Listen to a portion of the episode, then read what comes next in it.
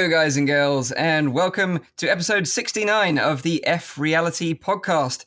This is a weekly VR, AR, and MR talk show that is live streamed every Saturday on YouTube, Facebook, and on Twitch. You can tune into the show live at 7 p.m. in Europe, 6 p.m. in the UK, and 12 midday in central US. You can also check out the audio version, which is available on iTunes, SoundCloud, and on Anchor.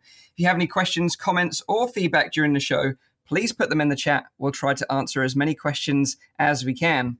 I hope all of you had a very Merry Christmas and I wish you all a Happy New Year.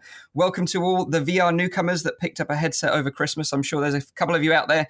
If, uh, if you're out there, let us know who you are in the chat and we'll say hello to you. Uh, but first, let me introduce you to the team.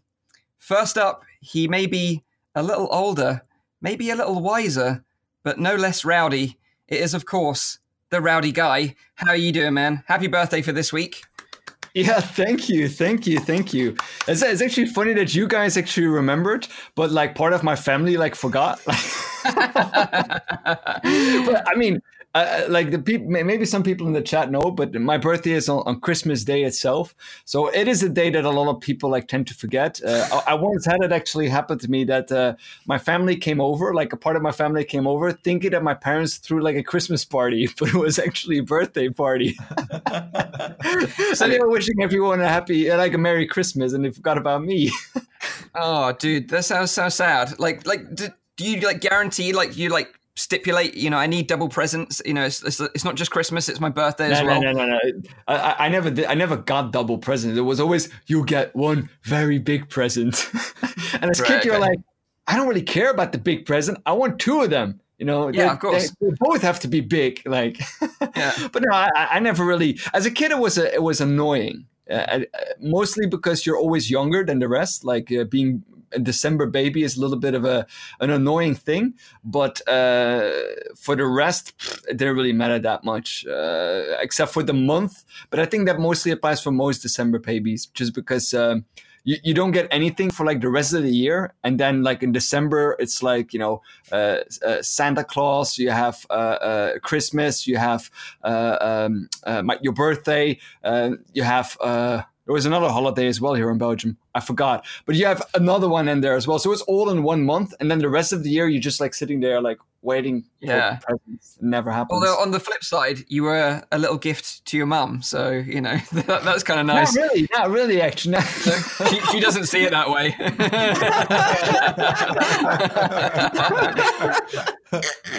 uh, well, happy birthday to you, dude. Uh, I hope you had a good week. Happy birthday to Rowdy in the chat, please. Uh, chuck it in there. Say happy birthday to him. I'm sure he'll really appreciate it.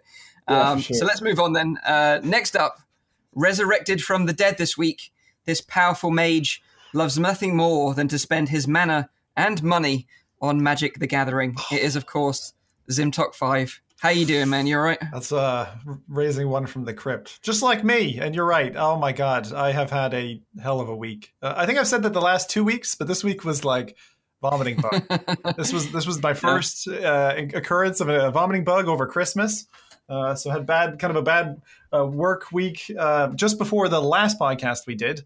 That was kind of a big event number one, and then the second one was picked up a vomiting bug for my son, and so I was on all fours for almost three days. Uh, and it, Bless you. It was pretty awful. But that aside, I feel great now, and I have. Yeah. It's kind of like going through a, detox when you don't know that you have to go through it. Like, you yeah. know, all you've got is liquid running through your system, and then you're like, you know what? Now I feel really good. but yeah. but during is not not so good. So whereas whereas I feel like festively plump, you're you're like yeah you know I didn't gain any weight over Christmas. In fact, I actually lost weight. Oh, I, I, I yeah, I measured. I, I, lost how much did I lose? Something like nine pounds or something. It was quite. Oh quite wow! Yeah, yeah. Oh, no, I gained weight. I definitely gained weight. Yeah, me too. But, uh, I, I, definitely wouldn't recommend the way uh, the, no. that happened for sure. Like the, but, the, weirdest part about it is that you know, for those who don't know, like the, the winter vomiting bug is like super contagious. The point where if you breathe on somebody, they can get it. So I literally had to like hole up in my room and like quarantine myself for a couple of days, sleeping here away from my family. It was just like it was just oh, weird, man. feeling like a hospital patient in your in your own house. And the worst part is like when you're feeling that sick. Like usually, if I'm feeling kind of just under the weather, I'll be using my uh-huh. Oculus Go all the time, but this mm-hmm. time I couldn't because I just was like, well, first off, I'm not going to infect the headset, and secondly, you just don't feel up to it, you know. I, no, I was I was already wondering. I was already wondering why there's like a plastic tunnel outside of his house, you know, where people had to enter. It was like, what's going on? it's like plastic sheets all over the house, like put the entire house in Yeah. quarantine. Yeah. yeah. That's just how we Is normally basic- decorate, you know. Yeah. Ah. Zim basically was the outbreak monkey. You know, he had to be contained in his house. Patient zero. Patient zero. yeah. Okay. Um, so next up, he's unplugged from the Matrix this week, taking a well-deserved rest. My Frisian friend, of course, it's Nathie. How are you doing? I'm doing a very, very good. Chill. Good. Nice, yeah. And um, I'm kind of happy that I'm like born in November now. Because I like I, I I actually got you know presents on my birthday, but sometimes also got a tiny little present. Well, I mean, there, there is one big advantage of my of my birthday is I'm always off on that day. I never have to work. I never have Oh, to yeah. go to school. True. Always off. So. You never have to spend an annual leave day, you know, on on your birthday or whatever. I I had a, I have another funny anecdote, by the way, about it. Uh, I used to think as a kid that the entire world would celebrate actually my birthday. I actually believe Oh, everyone was like celebrating that it was my birthday. Because even in like when because you know we used to go to church uh, uh, on Christmas and uh, the the priest himself would also like call up all the December like all the, the all the kids that were born on the 25th of December. But in the entire town was only me. So it was only me that had to go in the front and I had to stand there and like yes I am Jesus no. this is where the problem started. This is where the ego started. yeah, growing. that's where like my, Yeah. my my neck started expanding and I got a bit rowdy It, it explains a lot. It explains a lot. okay, so we've got a jam-packed uh, episode for you this week. Oh, I didn't introduce myself. Mike. Actually, I should Yeah, introduce uh, myself. Uh, but who if are you, you? don't know who I am, uh, my name is Mike, and I'm the host of the show Oh. from Virtual Reality Oasis. Really? Are you? Yes. Oh, when are you born alien. So Yeah. That's a in good, June. what- what's your month? You're a Yeah. June. June? June, yeah. Oh, so I'm more like Cancerian. I'm like I'm like I'm like Nathie. I just barely dodged the bullet. I'm a January. So like he and I hmm. like we just we just dodged that Yeah. bullet. You know. Yeah. You could, so I get a nice. I I get to break it up. You know, every six months to get presents. So it's kind I of mean, nice. the only thing you have to do is just plan your birth. That's all. It's very Yeah. easy. It's not hard. come on, Rowdy. Sort it Damn you, out. parents um, So, the main topics of conversation this week, we're going to be giving you the lowdown on the best selling VR games on Steam this year. We're also going to be talking about Feel Real, a new device that adds smells to virtual reality. What could possibly go wrong? Uh, we're going to be talking about the YAR, no, Varjo bionic display headset. It's coming uh, next year and has 40 times the clarity of a Vive Pro. Mind blown. And then we're going to be talking about the best of 2018. We invite you to join us by rounding up the best VR had to offer this year. So make sure you stay tuned and join us in the chat because we'd love to know your opinion on this as well, not just ours. Uh, but let's uh, find out what everyone's been up to this week and their highlight of the week. I wonder what everyone's been playing. And of course, uh, let's kick it over to Rowdy first to find out. Yeah, I I watched last week's episode and I saw that uh, Nathie uh, pulled uh, a little bit of a diss on me. You know, Yeah, I had to set the record track. who the, who the real prison boss is here? Huh? Huh? So uh, this week I, uh, I I dove back in and uh, No way. you used me as an excuse to play that game. yeah. Wow. I certainly did. yeah, th- this week is the I, I- played like a, a lot of prison balls. Like uh, I tried to like get like uh, I still haven't gotten to the golden prison. Still haven't figured out what that is. But? I did play quite a bit of it, uh, and I've played uh, uh, uh, like a, a multiplayer online battle arena game. One of the first ones for VR, and it's actually weird because I would expect this genre to be like already featured like way more because I remember like one of the first thing that they showed in virtual reality was like oh like the Minecraft kind of scene and you could like pick up characters and put them everywhere. So I thought like oh this is gonna be great for like games like League of Legends Dota 2, Smite. But actually I can't really remember any of those kind of games that I've played so far. So Hmm. it's interesting to see that there's only one that I know of now that is on PlayStation VR. Um, but it is a genre that actually I think would work pretty well in virtual reality. like a genre mm. like that. Uh, of course, I think the issue a little bit is there because um, you probably need a lot of buttons to like activate the heroes and to like have the different powers, and that could be a, a little bit of a problem in virtual reality because our controllers are fairly limited in terms of buttons. But there must be a way around that, like maybe using gestures or like something cool. Um, but I, I would like to see that genre be, you know, developed more in virtual reality. Yeah, I'd love to see some like pro Dota or League players playing a virtual reality version of those games because when you watch their fingers move so fast across the keyboards when they're doing all these macro keys and stuff like that, yeah. I'd love to see them having to physically have to do it with their own body movements. it yeah. would be something out of the Matrix, you know, they'd be moving so fast you wouldn't even see their arms moving anymore. Yeah. Um, and especially with those kind cool. of games, because with, with Dota 2, you can watch it in virtual reality. Like you can mm. have like the, the overview kind of image but you can't actually play a game like that in virtual reality yet. So, you know, developers get to work. From, from, yeah. from a mobile perspective, I, I, actually um, a little bit of the research I did. I think the game you're talking about for PSVR is called uh, Dark Eclipse. You're talking about the, yeah. the, MOBA that's on PSVR. It didn't do so well, but you know this is this is an area where I think if they if they took AI and kind of um, this cognitive intelligence to determine whether or not you were grabbing a piece or not, uh, because right now there's that feeling you get it in in FPSs quite a bit, and I think in MOBAs that's exactly what you were talking about in terms of the not just the button configuration, but also grabbing pieces and moving them fast because that that kind of tactile feel and the accuracy is really where those games would be getting let down right now in VR. Yeah. So true. Is, true. This game is uh, free, am I right, or is yeah. it paid? It is. It is well, free. I mean, free in the way that you would still need a PlayStation Plus account to play online. Of course, you could play offline against AI, but I mean, these also, kind of games and, you actually play online, right? And and the heroes you have, you can or grind for them, but it takes a while, or you have to buy them with real money. Yeah. Right. So you only get a few heroes for free, but of course the the best ones are behind a paywall. That's the usual. Right. okay. Did you guys have any uh, yeah. like favorite MOBAs of, of your time? Mine would have been Smite. Never played one really, to be honest. I've never got into one. I've played a, I've played some Smite, really liked it, but uh, uh, the one I've played the most is Dota 2. I've been like a lot with this macro key stuff as well. Like I love so doing big, that. Huh?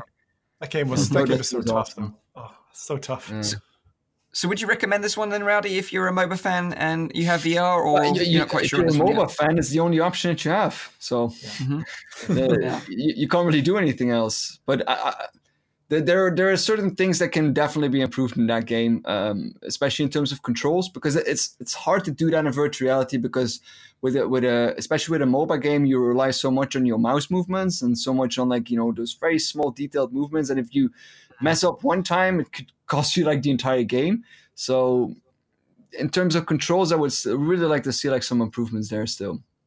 Yep. The heroes were cool though. I like them.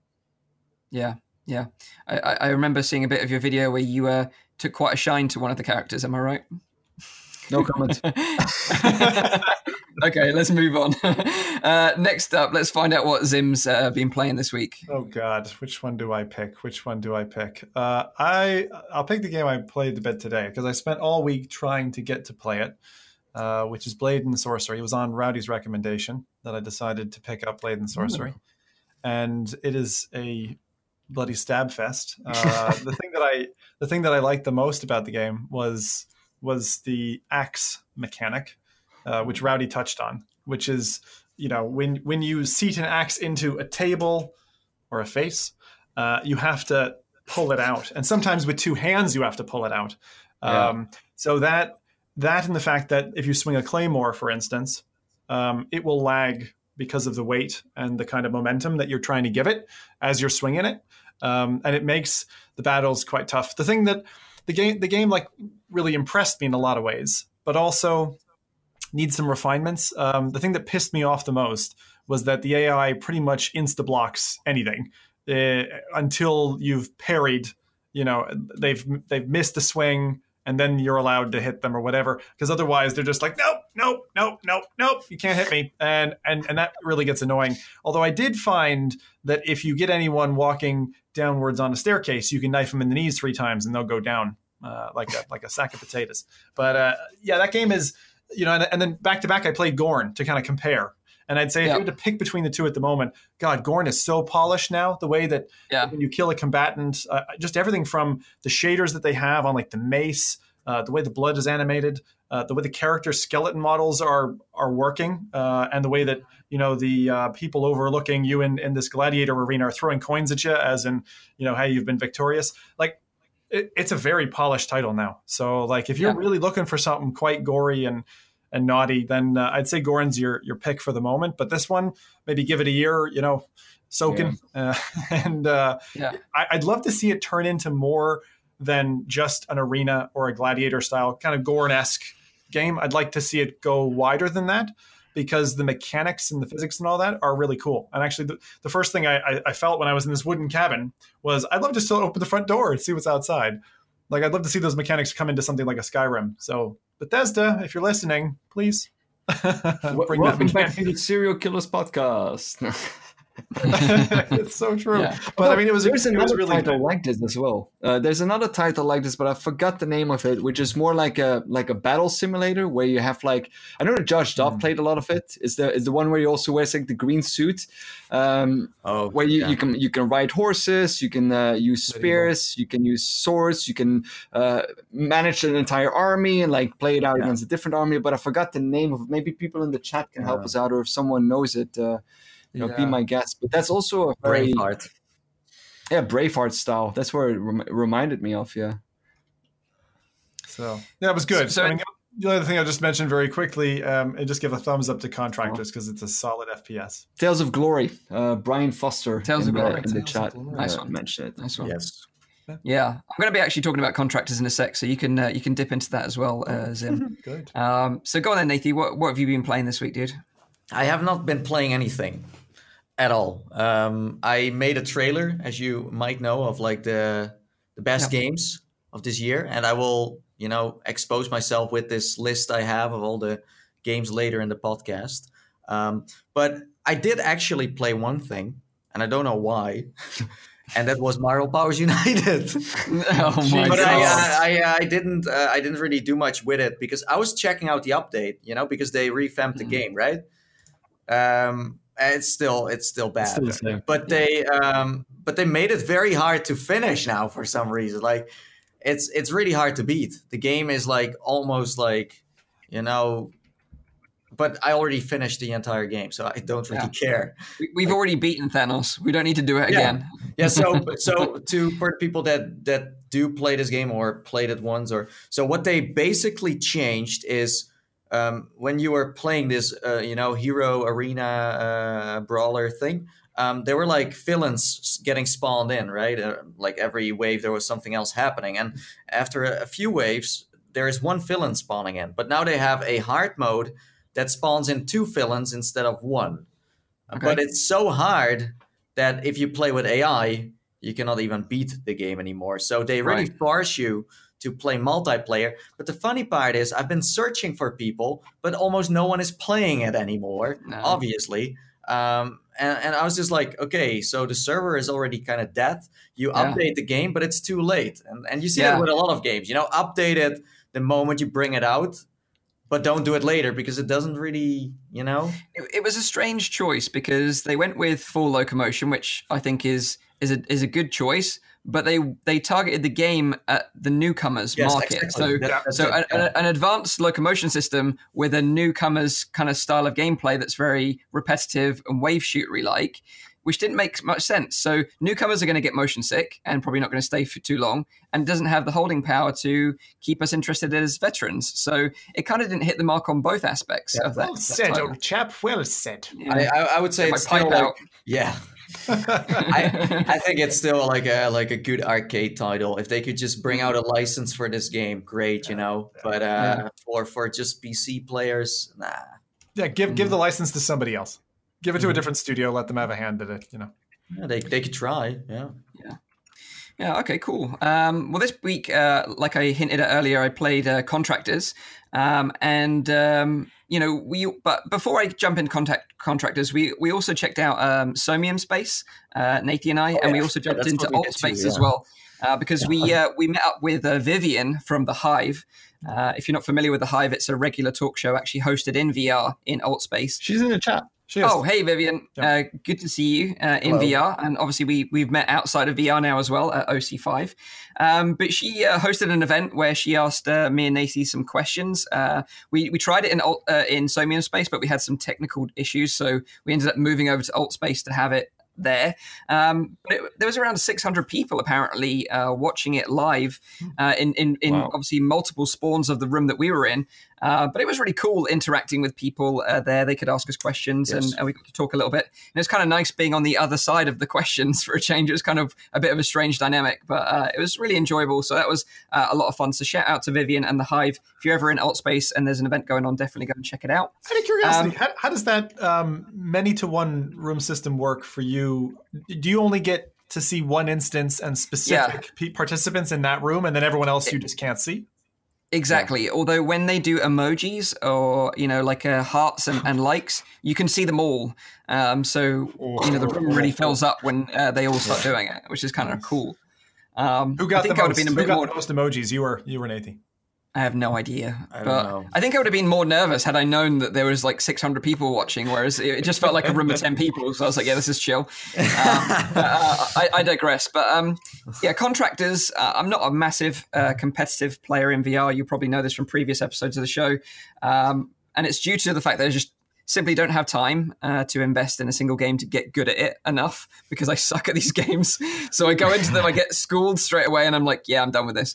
Um, and whoa, whoa, I don't want to be hang, hang, hang, hang video. I, I, dropped you into Firewall, and you did very well. So I know it was early days for Firewall. Stuck. Yeah, but when when did you do that? Yeah, it was in the early days of Firewall. Yeah, early days, so, yeah. first couple of weeks. I can pretend I was a pro for a couple of days. Yeah. Um, oh, um, we, we both have like onward t-shirts though, so we look like we're pro onward. People. Yeah, exactly. Uh, we were trying to convince people at OC5 we were pro onward players. Uh, if only they knew. Yeah. Um, but yeah, I got to check out uh, Contractors, and I have to say, I was really impressed with this game. Um, you know, like I said, I don't play these games very often, but this one really stood out for me because graphically, it's probably one of the best ones out there, I think. Yeah. Uh, not only are the environments very detailed and rich with stuff going on, uh, but the character models look good, and more importantly, the guns look amazing as well. I think guns uh, look spot on. Uh, also, the weapon handling mechanics are great. You know, you've got multiple grips on your gun, so you can hold it in a variety of different ways uh, to suit your playstyle. Um, the reloading feels solid. You've got all the the standard sort of points on your vest, a bit like Pavlov and Onward does. Um, the menu systems, the UI was super easy to navigate, which I've always had problems with in Onward. I always felt like it was a bit clunky to navigate around. Um, and most importantly, it really seems like there's a thriving community around this game right now. Uh, so, you know, like Zim has mentioned before on the show about these kind of like multiplayer games, is kind of jump in while they're hot. You know, I, I don't know how long this is going to last around contractors, but it seems right now it's the hottest VR multiplayer shooter game to play right now. So, if you're interested in a competitive VR shooter, I would say definitely go and check this one out. I, I think I don't think you'll be disappointed in terms of the way it looks and performs. And oh, on what scale would you put it? Like, would you put it more like the onward side, more on like the Pavlov side? Is it more like arcade shooter? Is it more like tactical? It's like a bit where? of both, actually. Uh, it's mm. kind of weird. It's kind of a hybrid mix of the two. You can play it very tactically, or you can kind of play it arcadey and have a lot of fun with it. Uh, plus, it has an offline mode with just bots, which uh, actually works very well uh, mm. if you don't want to play with other people. I'm just imagining mm. Mike's team like this fucking guy Mike just keeps tossing grenades and making duck noises. What what's this guy doing? What's this guy doing? you think it's Pavlov? No, I mean for me I'd say it's probably more towards onward, but the settings yeah. are a bit more urban, so it feels yeah. wow. a lot more like Pavlov Close in that respect. The fact that it's like the, the thing I found really weird and took me a couple of game sessions to get my head around is this whole get to a data point, hack it, hack enough so you control it until you can basically upload to a satellite. And then you get enough data flowing until you get like a megabyte of data. And then that's it. You, your team wins. So it's a really strange thing because it keeps going. So like you'll get, I don't know if it's 25% of the upload or whatever. You try to kind of control that point and then it switches and it goes somewhere else and then it switches again. And so it's this whole kind of concept of move your team, move your setup, be smart, but still get to the point fast. So there's a little bit of a kind of like a VR Counter Strike as- aspect to it. But like what mm-hmm. Mike's saying, the two things I want to underscore are gun models are such a nice balance of the texture and modeling. Like I wouldn't say they're the best modeled gun I've ever seen, but I'd say that they're certainly on the high end, and the performance is really spot on. But the lighting mm-hmm. was like the second I was in it, some of the some of the scenes are just so well lit, and, and the yeah. lighting becomes the most important mechanic the game offers um, because shadows like this lovely shadow yeah. that I'm making here. I can make a duck. Mm-hmm. Um, y- y- you know, the shadows can give away where your opponent is or where you are. You have to really be careful. Like, where's the sun position? If I go around this mm-hmm. corner, am I going to cast this big fucking long shadow so the enemy knows exactly where I am? And it gives you away. Uh, uh, so, I mean, that for That's me cool. was. This is the first time that I hear actually of a game really utilizing that. Yeah. Uh, yeah. I do yeah. feel like the shooters are getting better slowly. Oh, like for they, sure. You know, uh, Onward is is still you know hanging there. Pavlov is like yeah, super arcadey. Um, I mean, War Dust was like super ambitious. I, I still don't know what's gonna like happen to that one.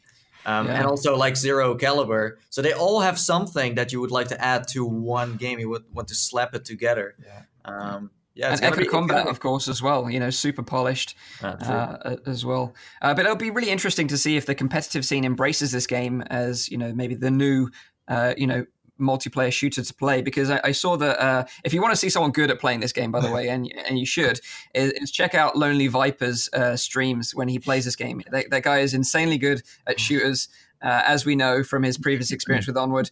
Uh, but he was going toe to toe with Shroud uh, just recently on a Twitch stream, and I don't know if you know he who Shroud him. is, but he's he's a pro player. Yeah, like he's a he's a previous member of Cloud Nine, serious uh, CS:GO player, and now obviously a Call of Duty player as well. Uh, so it was really interesting uh, dynamic seeing those two go head to head in in a competitive game. So uh, definitely go yeah. and check that one out on uh, on the VODs on Twitch. Mm. but yeah, check it out. It's like fifteen pounds in British, fifteen British pounds, twenty US dollars. So worth checking out if you're nice. in that. Sort of. Talking talking about Pavlov, I saw PewDiePie streaming Pavlov today. Oh, wow. really? He's been really hitting VR a lot just yeah, recently. He was he was streaming. He just felt like it, I guess, to play it. So he does play it a lot though, virtual reality. But I mean, Pavlov, come on, man, get with the times. I keep on posting comments in his videos uh, saying that I could help him out, make it look better because his videos just look awful. Oh, the, quality, of, like the, the the output from the game looks terrible. But uh, yeah, I, am so pleased that he's sharing more VR content. Though it's great for us and great for the industry as a whole. I think maybe he uh, should hire you. You're going to be his new editor. This VR uh, expert. Uh, I don't know if I'm that good. You can you can live in his closet behind him. There's enough space there, so yeah, yeah it's very you just warm. Need to change there. your name to Brad, right? And then and then you can be added to the yeah. Um, so the other thing, I, I, the other two things I want to highlight that I got into this week because we don't have that much quick news, so I thought I'd sort of stretch this bit out a little bit. Uh, is that I've been giving some demos uh, to VR newcomers, which has been really nice. I, I love doing this, and especially over the Christmas period, a lot of people come over and friends and family come over, and they've never tried VR before, and they sort of just they just have no comprehension of what it's like. And I just love putting people into VR for the first time and seeing their reactions for the first time. It's such a, a magical experience, not just for them, but also for me to see their reactions as well. What's your uh, what headset were you using, Mike? So he's using the Rift, and uh, my sort of go-to demos are uh, the Oculus Dream Deck. Uh, run them through those. Uh, especially, I love seeing the reactions with the uh, the one at Heights, where it looks like you're overlooking Gotham City, mm. and um, the T Rex encounter, obviously at the end of the the Dream Deck experience and uh, and then obviously first contact, so they get to learn how to use the motion controllers. Uh, I think that's a, a, great way to, to show people how to use them, and then interact with that adorable Johnny Five little robot. Oh yeah, yeah. And then depending on what kind of games they like, uh, I either put them into Beat Saber or Super Hot. Mm. Generally, those two. Something safe. Oh, Super Hot. It's kind of tricky already. I mean, they go all There's over. There's no the locomotion there, so that's actually. I, I often do that. Uh, exactly. I often do that as well. Yeah. I'm curious for those of you who demo. Do you? Uh, I know Radio probably play it safe, but uh, do you use the safety loop on the controllers? When yeah, of course. Yeah, of course. And I, I, always use like a my proxy mat, and I know that Nathan uses one as well. But I always just say, look, always stand on this mat, mm, and then you won't punch a wall or anything else. So the second they, they step off it, they know they're in the danger zone. I still hate those mats. Like even for whatever micrometers it is, right? Like when you micrometers isn't a word. Sorry, millimeters. Twitching like you didn't say millimeters, but when you even your foot goes like just a little bit off, it feels like you're about to fall off a cliff. Like I, I hate those mats. I'd rather yeah. be punching a wall, to be honest. I, I, usually like show people like, hey, this is like a, some kind of like hologram wall, and you can just touch my wall now. But there's like some space between, so really learning them like, okay, this is how it works, you know. But like one of my favorite combos is, and I showed it to one of my friends, is if you go into Toy Box and you join them in VR and show them what it's all about. Cool. Uh, so really you can cool. really, you know, join along and just interact with them and do show them all the tricks. It's really cool. Like I never knew that was a thing. I was like, wow, I can actually also be there with them and show yeah. them how things are getting done. That would be a really interesting dynamic with the Quest as well. And I'm sure, yeah. you know, if there's a cross compatible game with Quest and Rift, that would be mm-hmm. way much easier and I could do something similar myself. But that's a really interesting point. Another sure. uh, another funny Easter egg because in Oculus Dream Deck, you have that, you know, Gotham City and there's mm-hmm. a billboard behind you, right, with Palmer on there because yeah, Dream Deck is. is. from from I think uh, from the launch of the Oculus Rift. But if yes. you use Gotham City in your Oculus home, because you can use that as an environment, right? You have the Pirate uh, Cove. Yeah. Then the billboard is also there, but they just got rid of him and oh. they put something else there. Oh, really? So it's yeah, yeah, yeah. Go check it. It's like uh, you see like someone wearing the Rift, and it's like a uh, like an advertisement board. So oh, that's a shame. yeah, I, I, I kind of feel like if you're part of history, you should stay. Part of yeah, of, of course. I, I regardless. I, I, was surprised it's, it was still in Dream Deck that they didn't really change that. Oh, I hope um, they never changed that. Yeah. Well, one thing I wanted to add here, Mike, before uh, we swap on is um, I know we talk about VR and and AR a lot, but and for my sly grin, you're probably telling that I'm about to throw a trick here. Yeah, uh, go for NR. It. Have you ever heard of NR? NR? No, enlighten me, please. I, have been exploring NR uh, just today, and I think Mike, uh, you have actually explored NR as well, which is uh, Netflix reality. Uh, oh, yes, this lovely. I, I, I, don't know. Are you covering this later or? I was actually just about to talk about it, but go for oh, it. Right. I'll dip in and out. Yeah, no, I, won't say much because I think one of the things is is to kind of keep it uh, keep it high level. If you have Netflix, Rowdy, if you have Netflix, you counter something recently. Um, if you have Netflix, then uh, Black Mirror, which is a, a, thing that Mike's been plugging for months and months and months, and every so often I'll catch an episode. Um, they just launched something called Bandersnatch, which is which is a lovely um, choose your own adventure style uh, interactive video, and I won't say much about it. Um, and I don't think this gives much away, but my favorite bit was the Netflix bit, and uh, I'll just say that. But uh, yes, um, but it, it's it's it's pretty damn cool, and it definitely messes with your head. And if you have any opportunity to check this out, and you're a fan of indie stroke uh, new realities, uh, you have to you have to watch this.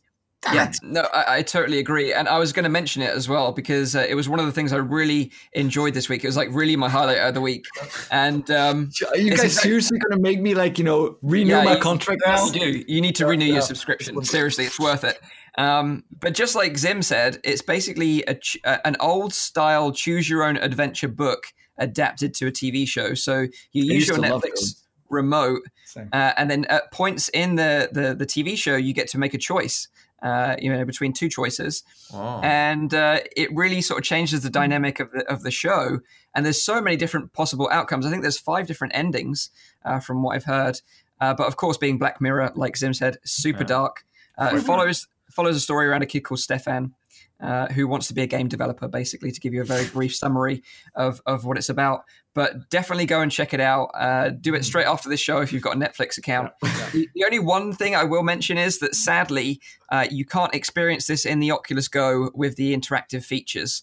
Um, a lot of people on the Oculus Go subreddit tried it uh, using the Netflix app with the Go, mm-hmm. but the, uh, oh, the yeah. features don't work in there. So you need oh. to just do it on your TV right now, which is a bit of a shame. Yeah, um, does it work on, the, on the browser?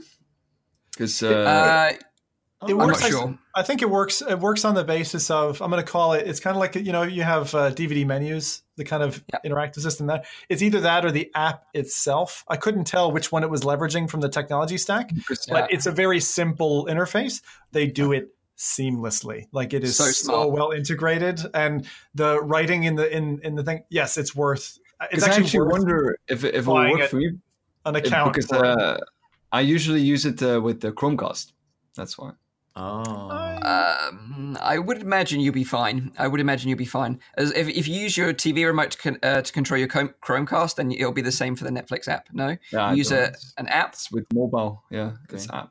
Maybe, maybe look into it then, Rowdy, for sure. Yeah. But uh, it's it's an amazing experience. Uh, Mm. Definitely worth checking out. Uh, and that is a Bandersnatch, uh, which is a Black Mirror episode. Um, but it's about an hour and a half, name, two hours, two hours long. Yeah. pretty heavily promoted as well. I've seen it uh, not just in terms of it trending places, but they've actually done a, obviously a heavy campaign for it as well. Given given the holiday season, I think, and the type of technology, and they tend to push these these things. Maybe it's just here in the UK, but um, Yeah.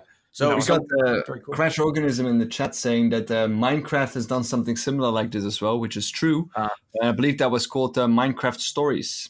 yes. So a bit like the Telltale series. Is that what he's kind of talking about? Yeah.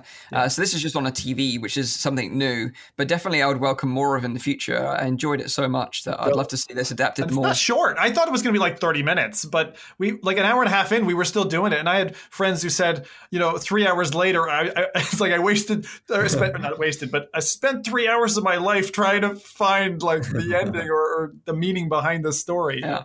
So, Mike, you you said that you needed a Netflix remote, or just a remote because I was wondering, is there like a like a. Netflix Whatever, remote you- out whatever there? remote you Yeah, okay, use for your. Netflix account. I was like, I I like, whoa, special like neon, like like Netflix remote, No. super special for only this. You know, I was like, whoa, where can I get this? You know, Because so many people have it on like a smart TV, or they use a, a, a Roku box or a, a- an Amazon box or whatever. So So if you do want to check it out in VR, you could possibly uh, uh, link your desktop to VR desktop, and That's then you was could just use your mouse to click, or maybe your your Probably, Oculus yeah. Go.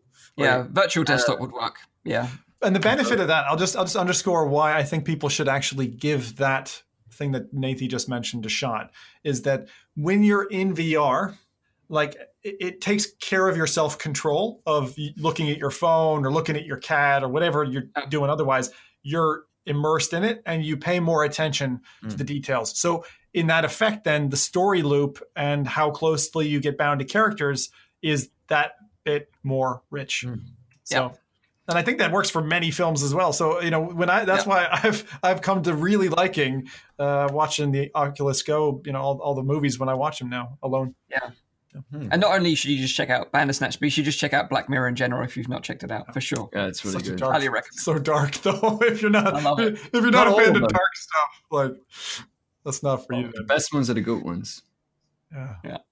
So let's move into some quick news. Well, the only bit of quick news we've got this week, and that is uh, about Verizon. So it's a US mobile phone company, if you're not familiar, uh, Verizon. Um, but they're using VR to train its employees and not in a way that you would expect, uh, like what we've seen with Walmart, for example. You know, they're using uh, it to train about like you know keeping things clean and hygienic and, and making sure there isn't trip hazards and health and safety like lifting practices and stuff like this. Uh, verizon are going like next level with it and they're going to how to deal with a armed robbery situation uh, in vr training. So this is pretty crazy. Wait, so payday. pretty much. Pretty much. Um, that's what they're training for but they've got a, a bespoke uh, application that's been developed for them uh, by a company called STRIVR, and it is the same company that basically uh, is developing the Walmart application. Um, but of course, you know, with the prices of smartphones uh, skyrocketing, you know, now an average smartphone is around a thousand US dollars. Uh, they obviously see themselves as a bit of a, an easy target, so they want to train their employees. Uh, not necessarily how to retain their their products, but just to keep each other safe and their customers safe. Um, so the idea behind this is that there's three uh, 360 videos of armed suspects entering a Verizon store, uh, some of which are snatch and grab, some of which are uh, holding an employee hostage. And uh, the trainee uh, obviously experiences this with a VR headset and has to react and make decisions Oh. uh, to try and sort of make sure no one dies, pretty much. Is it is it is it like a interactive 360 in a way, or like an actual? yes. Oh, okay. Yes. Yeah. essentially that. Um, so they choose their options, and um, they can obviously react in real time with uh, you know the voice which they're being monitored on in the training scenarios. And it's just kind of to see how they react uh, to something like this, because we know that VR can be very immersive. So particularly for people that maybe not necessarily exposed to VR regularly, would find this super immersive. I think so. I think it's that's why it's great for a training scenario. Um, but it's great to sort of see how people will react and how you can sort of train them to maybe counter that uh, their natural reactions to deal mm. with a situation like this if they ever come up to it in, in real life. So it's super interesting, and I thought it was worth mentioning on the show. But what do you guys think about this? Like, uh, you know, do you think you'd be prepared for something like that if you maybe experienced it a few times in VR first? You'd sort of maybe have an I, idea I of what you were going to do. Ever, ever prepared for something like that?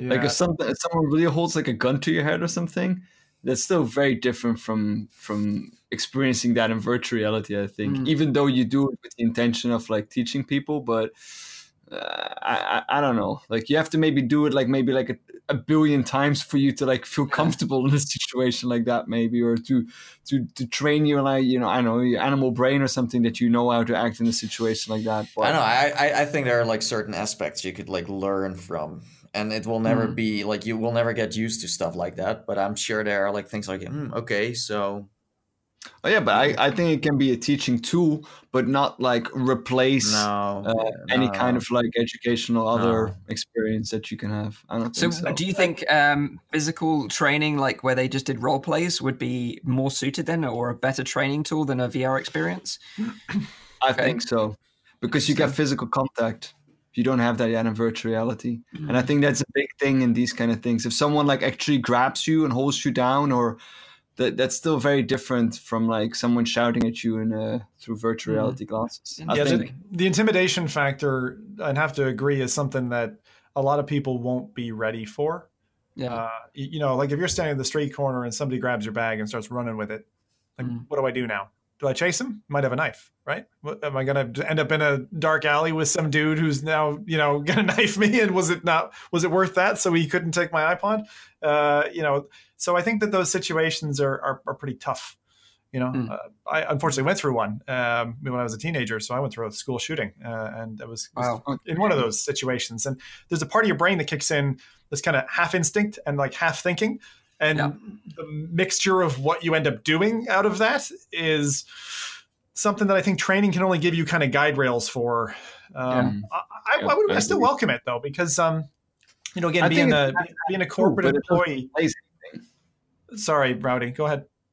I think it's a nice additional tool, like, but I don't think it will replace anything that is already there in place. I just wonder, like, I mean, who who is going to like company wise, who's who's investing the hours mm. uh, like you do, like after a tragedy, right? You're going to get counselors in, and you know you're going to do the the mop up of you know whatever happened, but like in advance to convince a committee or a group to spend the money you know, at a school, at a business, but wherever you're trying to prime people.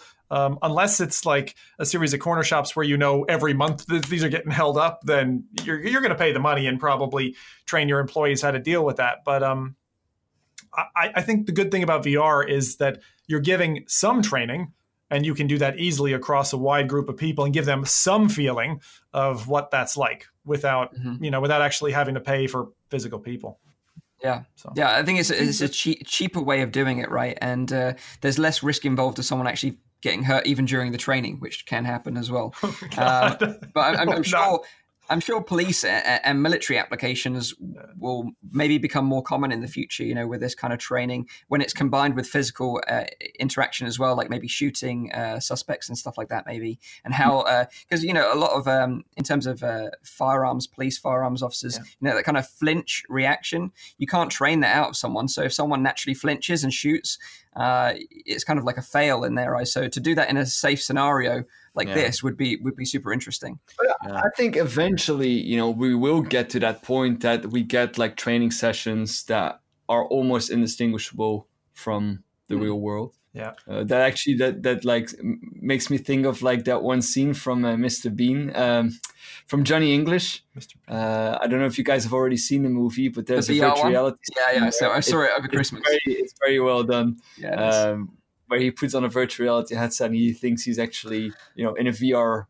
environment, but actually it's actually happening around him in, in real life. It's it's yeah. hilarious. There's like a scene where he's like infiltrating this evil guy's lair and he picks up some nunchucks in, in like the virtual world. In the real world, he's got a couple of like baguettes and he's like beating someone in a bread shop. It's just hilarious. Uh, oh, so he, well he's actually responding to a real event, although yeah, he thinks yeah. he's. Thinks oh. he's yeah, yeah, it's, it's hilarious. It's, it's, it's so well game, yeah. Yeah, it's uh, but, but yeah, I just thought it was worth mentioning. I thought it was uh, definitely an interesting discussion point. Uh, I, so I would like to see those same employees actually then after that uh, uh, after that training see payday Uh, like see them play payday. Put them in payday, see how they fare. Yeah. yeah. Imagine having like those people like practicing in payday, and they're the ones that work in in the you know the bank and and, and the supermarket, and then we as like Steam players are like, hey, let's have some fun today, and they're like, oh, what's gonna happen this time? you know, they have to play the bystanders. That'd be hilarious. Yeah, I have to say, if we ever manage, I know it's difficult for us to do it, but if we ever manage to get the four of us together for like a day long gaming session in VR, Payday's got to be on the map because although I'm not a huge fan of it, this crew in in, in that game could be quite yeah. fun. I, actually did do it once. Me, me, Rowdy, and Nathie oh. have played uh, Payday once. We did a Christmas one where we had to save Christmas, oh. and there was once there was a bit where you have to like like slap Santa around the face because he's like so drunk. You have to like wake him. but you like there's one there's one that I still want to play. You can infiltrate into the White House Wow. And, and you nowadays you have like actual like hand tracking too, so you can see right. other people wave at you. And back then it was like an arcadey thing we played, but it's it's way better now. They improved the VR support. Do you have to pay? Remind me, I don't know. Did did, did Payday go free to play? No, or is it still paid? No, it's, it's still, paid. paid but if you if you own the game, then you get, you get the VR, VR version yeah. for free. Yeah, in case you I, didn't know. Mm-hmm. Yeah. So, um, so yeah, that's the that's the quick news. Uh, before we move into our main topics, uh, let's hand it over to Zim uh, for.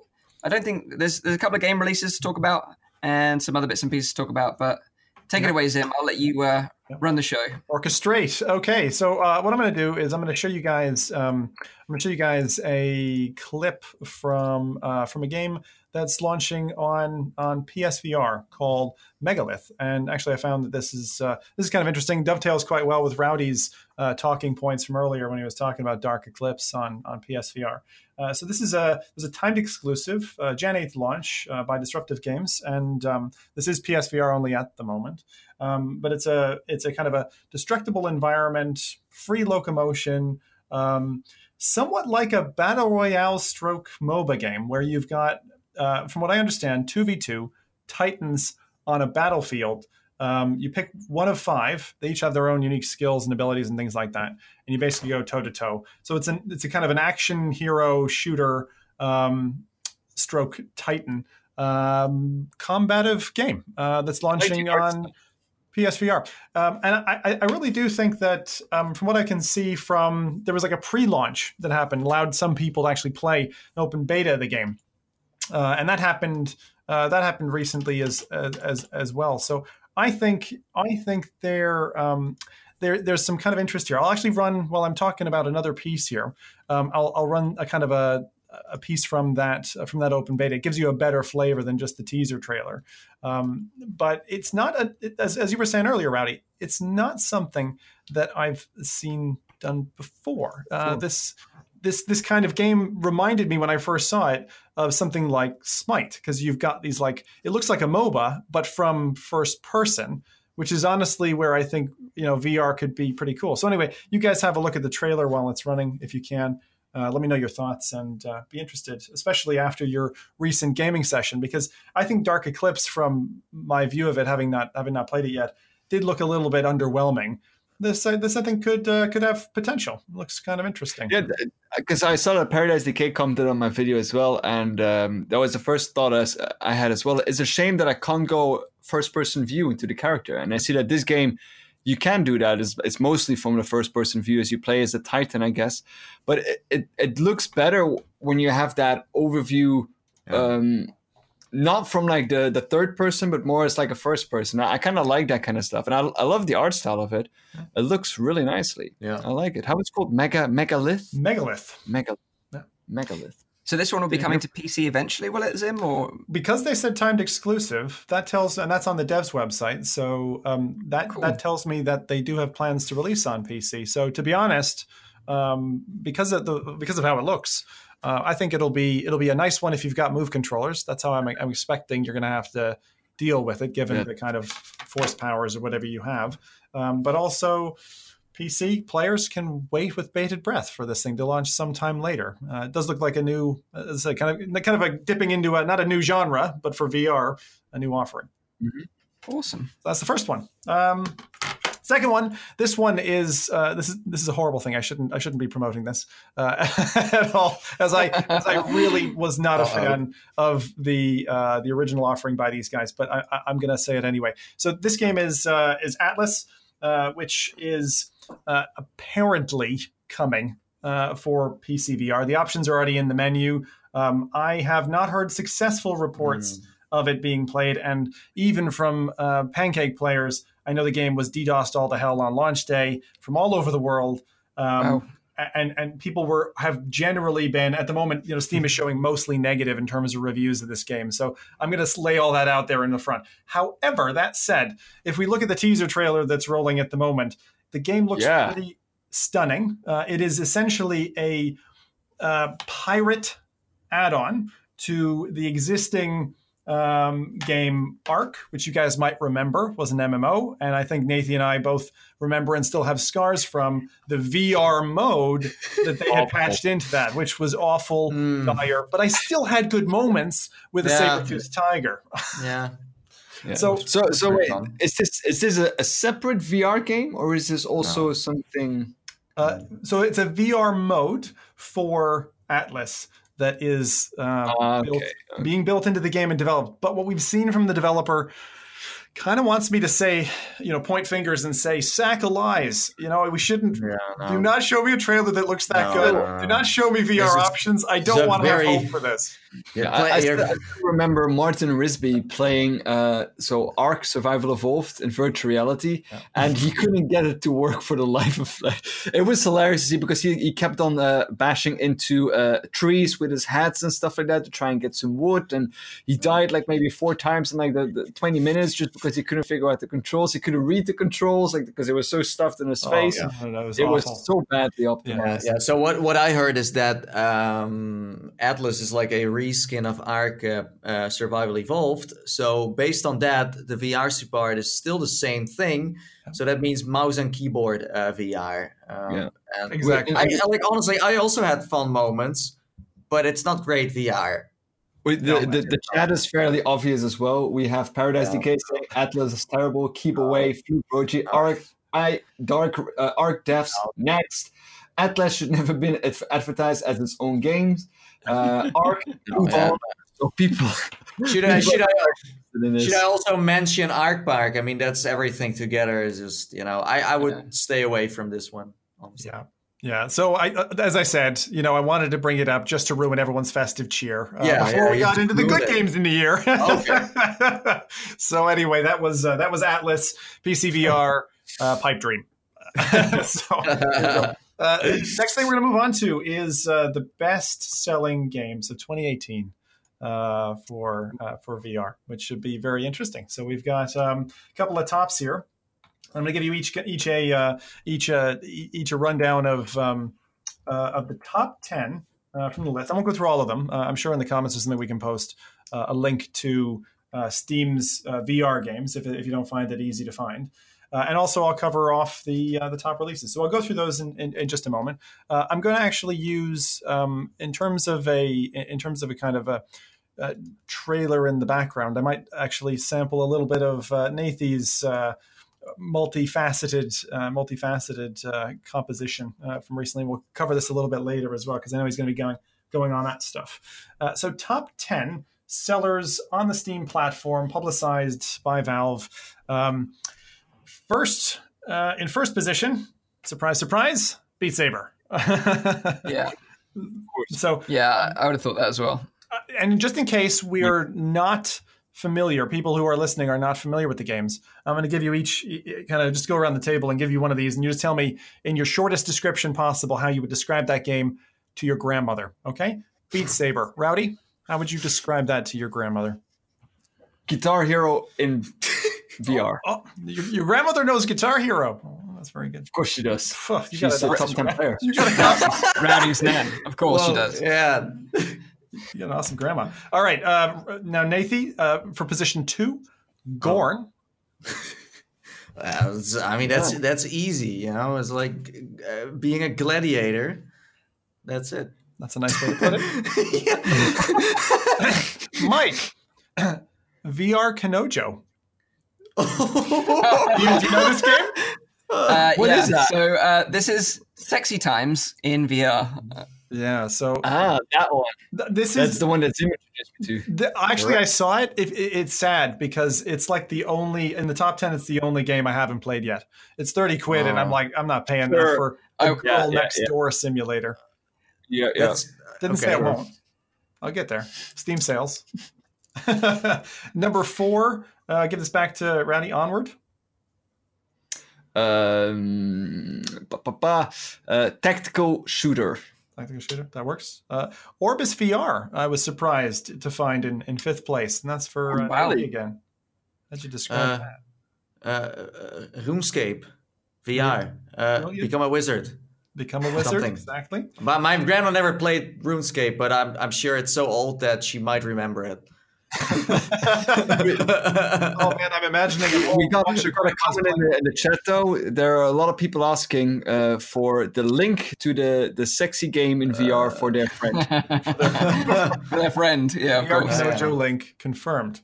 Uh, Pavlov is in, in position six. I'll just fire through these last ones here. And so Pavlov, Skyrim, uh, Hot Dogs, Horseshoes, and Hand Grenades, Arizona Sunshine, and Super Hot. So a lot of mega titles. I think the only real surprise in that set for me, there were two, Kanojo and Orbus. I was kind of surprised to see Orbus in the top 10. Yeah. But it really shows people are really keen on getting together and, um, you know, and, and kind of celebrating VR. And I, there's still an itch for multiplayer. I didn't see uh, Kanojo in uh, Nathan's Roundup video, so he, you clearly missed one out. but I think I think yeah, whole, the whole point about companionship is like a really important thing. Um, you know, it, it's the reason that streams are popular. It's the reason YouTube videos are popular. It's like getting to know somebody. Uh, you know, reaching out to the internet and like you know, kind of being around a fireside. Honestly, I'm still surprised Kanojo is like on Steam because I thought it was not legal to yeah, sure. with underage girls in VR. You know what I'm going to do after this podcast? I'm going to go to all of your Steam profiles and check how many I, hours you guys I, have in that game. I did, I did, I did try it for science. Did you? Yeah, sure, Nathie. Oh. Tw- yeah. Here, 23 hours. With 23 hours. yeah, sure. we need a report. We need an executive report following this podcast, Rowdy, published on Twitter, okay? You, you but, show it. Right, honestly, cool. having Orbus in there, I really wonder how many players they have that play this there's a community. It must still. be pretty huge. And they've got a they've got a release upcoming, right? So they've got their kind of re the graphical overhaul and all that kind of stuff coming. Mm-hmm. Whether or not it's going to be something to sing about, we don't know yet. Yeah, but like like if if you if I hear you like like uh, saying this whole like list, it's like there's almost no multiplayer in there.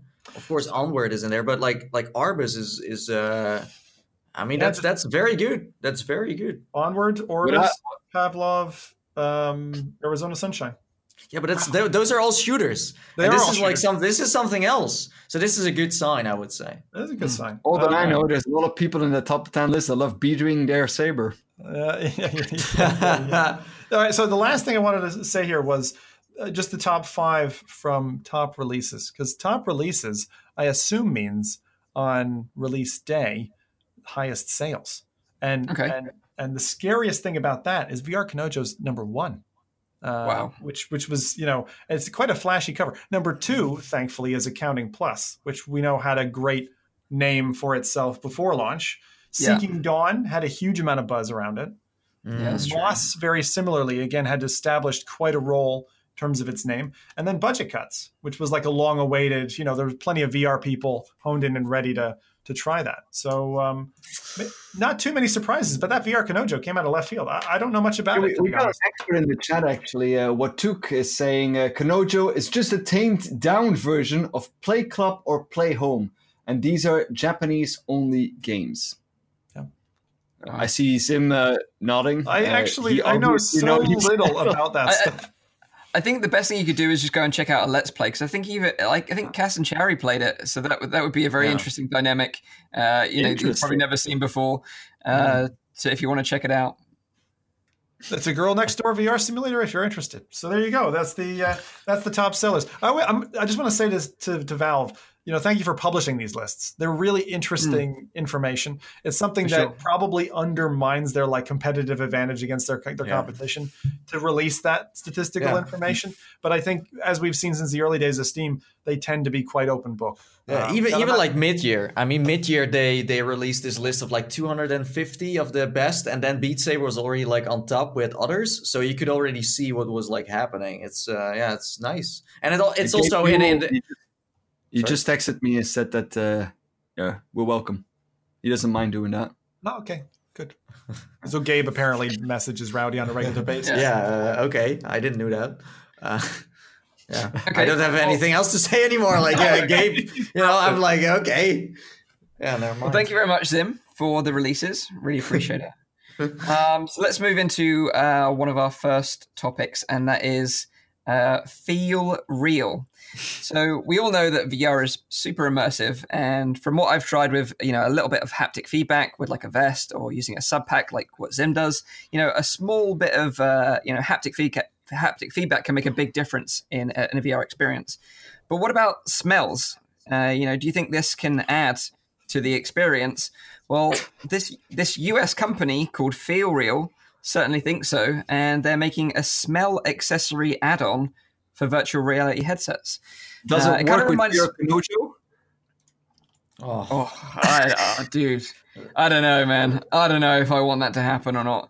Um, but this kind of reminds me of like the Nos- Nosulus Rift. I don't know if, if you guys remember that. yeah, that's from um, South Park VR, right? Yeah, it was like a it was like a marketing thing for South Park. Uh, you know, a few years back. I think Zim oh. actually got to try it. Is that right? I Zim? did.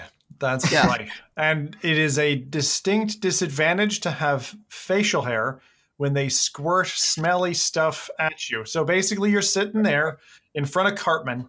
Cartman lays out a big old toot, and uh, and and the, the headset, the Nosulus Rift, it's not a headset, right? So you're still playing a 2D game. You're still playing a game with a gamepad, and then you've got this thing that straps across your nose that every so often is injecting basically like you hear it like like little little bursts of of horrible egg shell smells and all, awful. And it was it's stick in your beard, and you'd smell it for like 30 minutes later, still feeling nauseous.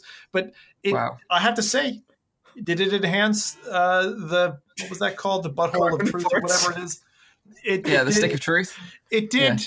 But I mean, I think it needs to be a little bit, little bit more subtle and less overstated if they're going to do a serious product. The real, the real right. question I had was like looking at this Vader mask that they decided to to bolt onto various headsets is just from a product design. How is that thing affixing to all these headsets? I'm sure you got some details on the thing, Mike, but yeah, yeah, I have for sure. Um, to, to answer that question, basically they use like a, a mounting uh, bracket for each different headset, and then use magnets to stick it on. So you've got like a mounting shroud, and then it's it magnets on underneath. Because it's like covering um, all the um, headsets, right? Like, I mean, yeah, yeah, exactly. They're bringing one out for Oculus Go, Oculus Rift, Gear VR, Vive, and PSVR.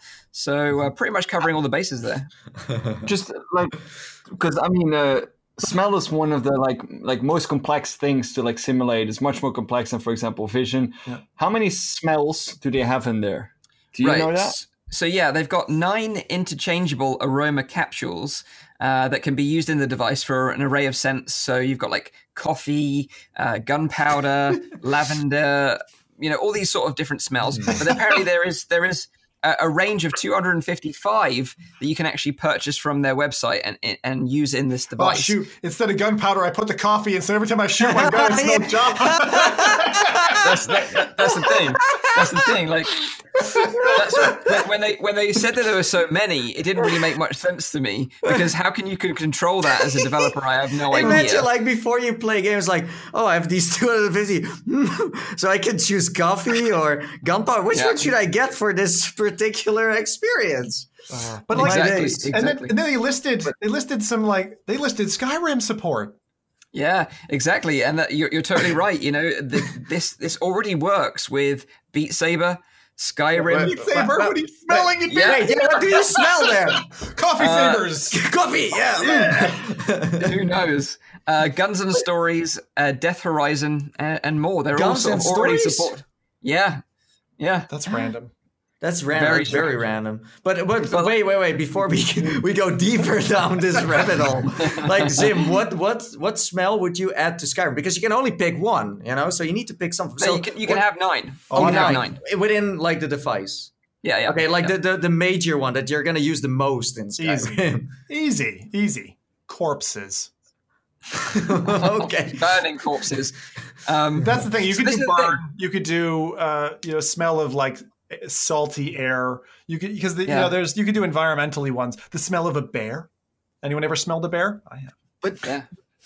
I've smelled it, it, it, doesn't make any sense to do it that way because, I mean, it's like I think our noses can like discern maybe one trillion scents or something. Like it, it's an insanely yeah. high number that you can that you can discern.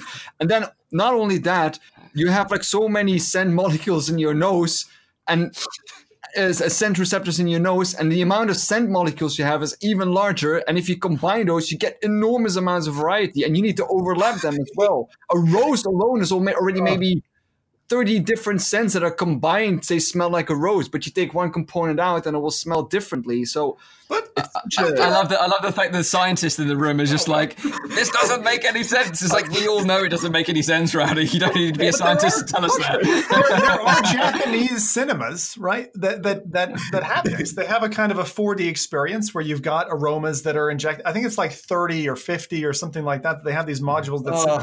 sit in front of you and the whole place smells like a bed of roses or something. Right. I don't know. Okay, mm. but so, again, um, the thing that I have to ask is if they're using uh, a, uh, a, a, kind of a vaporizer type uh, aroma for those of us with facial hair. I'm telling you, you yeah. net it, it gets stuck in there, and then you're smelling it later, and it, and it, it's weird. It's weird. I yeah. can already imagine like next Christmas, like, you know, we go to a family party after like having played with those kind of things for like, you know, an hour. We smell like corpses from Resident Evil and you go and kiss your grandmother like, corpses and coffee. This is why I've been shaving for like the last two years to actually prepare myself for this thing. But you yeah. know what I want to see is can I make my own smells?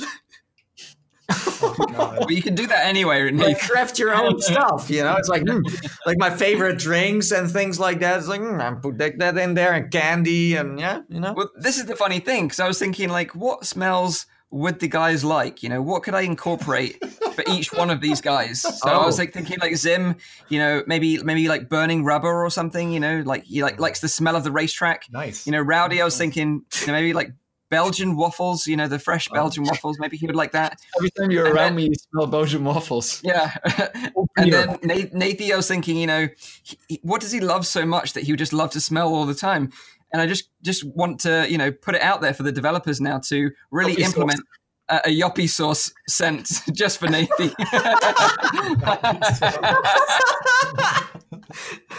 uh, I, I, thought you were like like with Rowdy. I thought you would say like yeah, dusty old prison, you know, with a, like a little sticky poo in the corner because there's yeah. no toilet because he sold it in the game. yeah, tobacco. tobacco. Yeah. yeah. but uh, no, yeah, that's pretty accurate. I would say. I, I, am very curious how they're gonna do this. Maybe they're gonna release like with every game, like you know, a set of scent modules. So like you say for for Skyrim, these nine smells are the best to yeah. use or whatever. I don't. But does it does it then? But does it then trigger in game like it just detects what's yeah. going on? Yeah, so basically, it connects to your device using Bluetooth. Um, it weighs about seven ounces, uh, mm-hmm. just so you know. It's got around four hour battery life, so you have to charge it up and then slot it on using the magnets before you play a game. And basically, what they're saying is they've created an editor tool. So if you're a game developer or you know you've created a 360 VR movie, for example, you can use the editor to implement the different smells mm. for the experience that you're you're creating. Um, but yeah, it's kind of weird because this company Feel Real, they're planning to launch this on Kickstarter soon. Um, but it's not their first attempt actually at selling this concept on Kickstarter. Yeah. Oh. They actually tried this uh, way back in May 2015, and they tried to implement it in an all-in-one system. So not only do you have this kind of smell module, but also they tried to make their own version of like a Gear VR that used a smartphone to power it, and mm. it was all encompassed in this huge oh helmet that just looked ridiculous.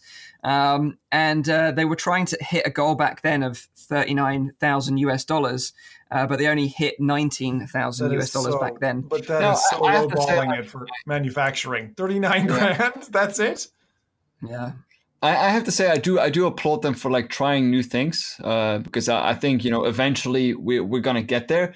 But I still think scent is something so complex and so subtle as well because it's often that you only when you start notice uh, start like paying attention to it that you'll actually notice it unless it's like a very very peculiar smell and often a not so nice smell. And I'm a little bit scared it's going to go into that direction. It's just like, oh, like everything stinks or like everything smells like roses or everything. Only like, you know, the very strong smells. While scent is something so, so subtle and so difficult to, to, to do that I'm a little bit scared that they're gonna go so, that route. But I, but I also want this. Like I, I, I'm, I'm such a guy who like whatever it is, give me the thing that's gonna immerse me more. You know, I mean, Mike was laughing when when the Xanaband was this promoted thing, and it was a pain bracelet that went around your neck or whatever, whatever you call that.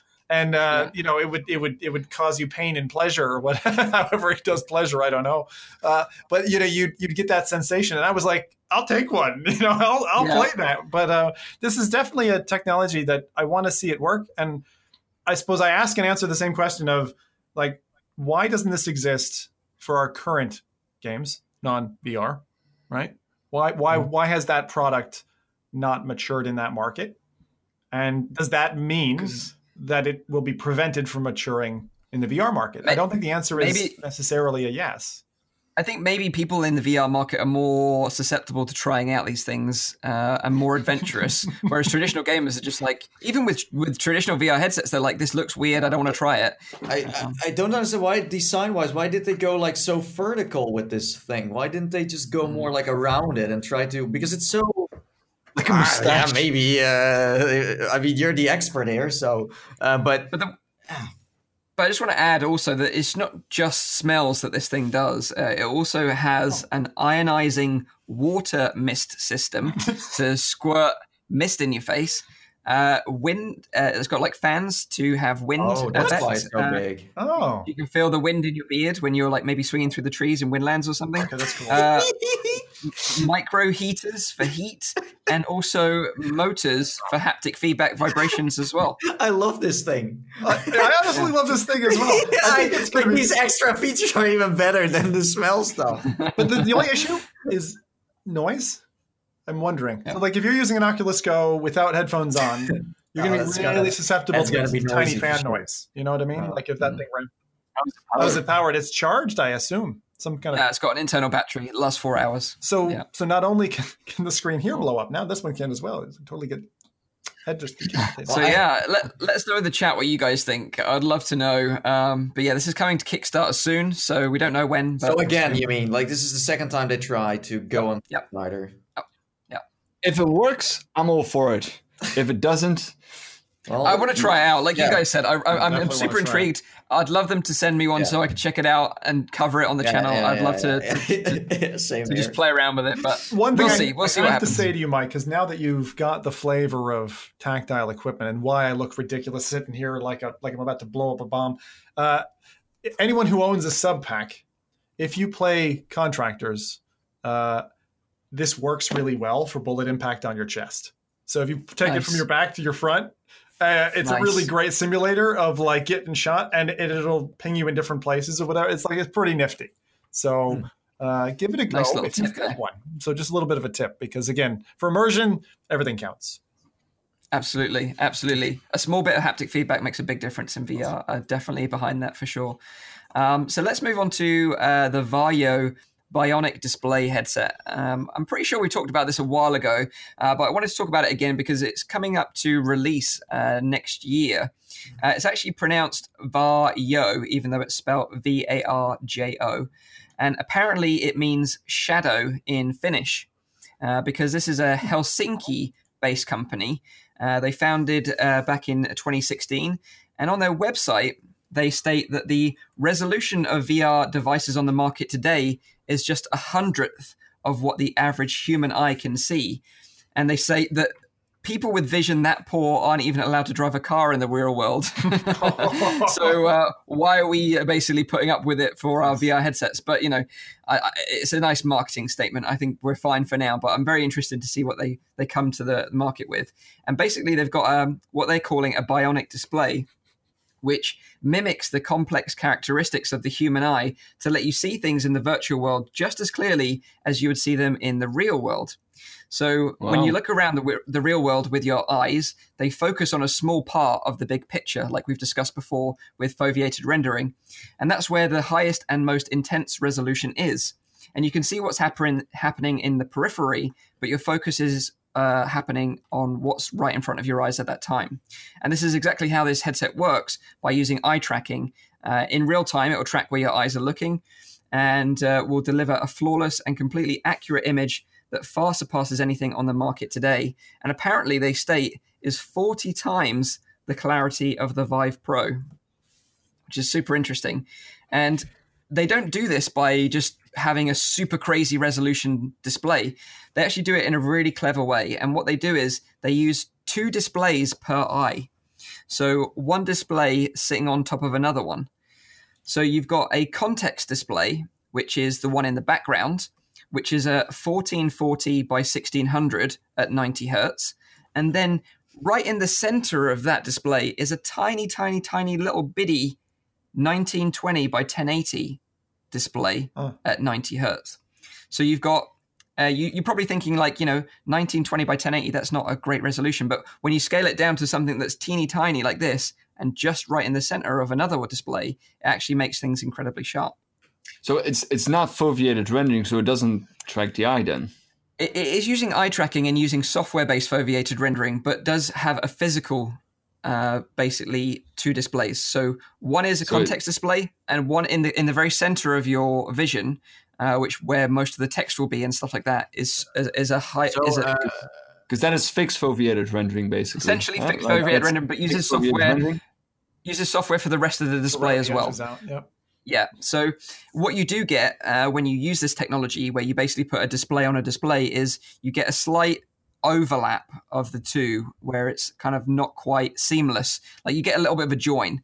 But apparently, the trade-off is that you get super crystal clear uh, text and images right in the center of the display, uh, so things become super hmm. clear, mm. which is really interesting. I'm a little bit yeah, I, I want to try it out now. Now that you say it, because I, I, I immediately think like because you you don't often like look like just straight dead ahead yep. the entire time. So you're no. gonna notice the difference from looking like this or looking like this, and that no.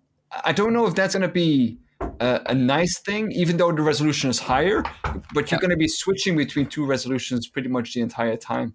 So, so basically, they use the, the the eye tracking and the dynamic foveated rendering for the the big display in the background, and then mm. the small one is like you say in a sweet spot. So although, like you say, you will get the most clarity in the sweet spot, when your eyes drift into the the larger display area, it does get handled by the foveated rendering. Um, so it will still be clearer. Um, it is actually a lot of this information comes from Ben from Road to VR, and he did a really nice article on it recently. And and Ben is a very skeptical person uh, of of sort of uh, new technologies, very critical as well. Uh, and he yeah. was blown away by this, so I really sort of hold it in terms of his credibility, uh, mm. in that it's, it's, really decent stuff. Uh, yeah. And the great thing about this is, although they're pushing this uh, technology and this amazing resolution that they're saying is almost retina quality, you only need a GTX 1080 to run this headset and you only need an i7 6700 to run it as well. Um, it does use two display ports because you're obviously running two displays per eye, so you're running oh. four displays in total. Oh, that's new. Um, but super interesting and a, a, a, nice way of tackling this problem rather than just going super big resolution. Yeah, They're thinking great. smarter and outside the box. Um, where's so, it? Where's it um, being manufactured out of? Do you know what country? Um, so they're they're based in Helsinki, and I'm not mm. sure if they're manufacturing it there as well, or maybe getting it manufactured in in Asia. Uh, but essentially, uh, the headset is going to work with Steam VR, so um, tracking and controller systems like the lighthouses and Vive uh, ones uh, will work out the box. Uh, Steam VR games won't work out the box though, despite being compatible with Unity and Unreal engines. all current Steam VR games have to be recompiled for it to work with the headset because essentially you're rendering the game to two displays rather than a single one. Uh, so there's some complexities there. Um, but again, this isn't again for us as uh, gamers. This is really for enterprise. Um, you know, they've partnered with Airbus, uh, Audi, uh, BMW, Volkswagen, and they're sort of really pushing it for enterprise customers because um, they want the best sort of possible clarity uh, to show mm. their their customers and clients uh, their upcoming products for prototyping and that kind of thing. Uh, and that's where this headset will really shine, I think. Mm. Wasn't, by the way, the, the DK1 or the DK2 also uh, two screens instead of just one? DK1. Oh, so I'm not talking about two separate displays side by side. I'm talking about four separate displays. So one display oh, on top of another, and yeah, then yeah. another display on top of another. So oh, like four displays yeah. in total, essentially. Yeah. Um, so um, crazy. So just moving uh, back to the past a little bit, uh, Feel Real is actually watching the podcast right now, and they also told me because I was asking about like custom smells. Well, you can do that apparently. Wow. so I can make my own smells. Yay. Oh, so, uh, so, so now when people can play your character in game in like Slightly Heroes, for example, they can actually yeah, smell what you, you know. I think it, I think it would just be like a mix of pepper nuts and yoppy sauce. You know, if they can come up with that, they've, they've got it. Yeah. They've got it nailed there. but but they but they said that your overall well, you know, review of or your like you know your story about this thing so far was uh on point. So oh, good, good, good yeah. to hear. Like I said, you know, send us one and uh, we'll check it out and yeah. Know, we'll have some fun with it. I'm sure. Imagine like having to do all those 255 smells for a review, and then yeah. just go over all of them. Now we're doing mustard gas. we go from from from happy happy smells to rotten smells. Yeah. but maybe you know, a coffee one to wake me up in the morning. You know, when I get to my little man cave. That, that Mike, Mike is not going to use it on his headsets. He's just going to use it as a separate thing. Like he's putting it in his bed, so he wakes up with the coffee yeah. stuff.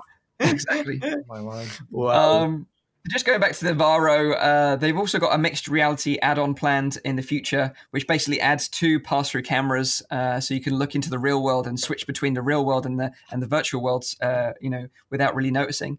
Uh, it's going to be launching in uh, 2019, obviously for, for, for partners and developers. Uh, it's going to be around five to ten thousand US dollars, of course. You know, using this kind of technology. Oh, okay. Um, but like we've mentioned, you know, other big enterprise headsets and technologies like XTAL and Star VR and Neurable, they all yeah. seem to be picked up by oh. these these big partners like you know Airbus, uh, you know, uh, 20th Century Fox, Audi, BMW, and it's because they really want to push the technology forward. So I think it's great that these things yeah. exist, and it's just a sign that these things will eventually roll down to us. I, I told you before, it's the war of the headsets next year. Everyone is going to battle with their own HMDs.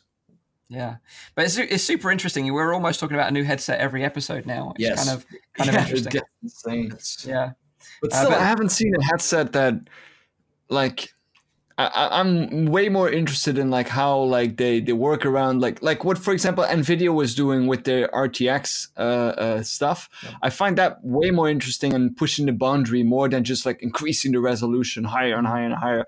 I would like them to see like um, experimenting with like maybe like you know like curved lenses or like you know varifocal lenses lens distances those kind of things i would i would like to see in like newer generation headsets much more than just like increasing the resolution mm. since I, I, I i really don't think that the resolution at this point is uh, um, a setback or a no. letdown no um, yeah yeah, uh, no, I totally agree. But it's interesting to see developers tackle the problem by using a solution like this, like overlaying a display with another display that's, yeah, that's much new. smaller at a higher yeah. resolution.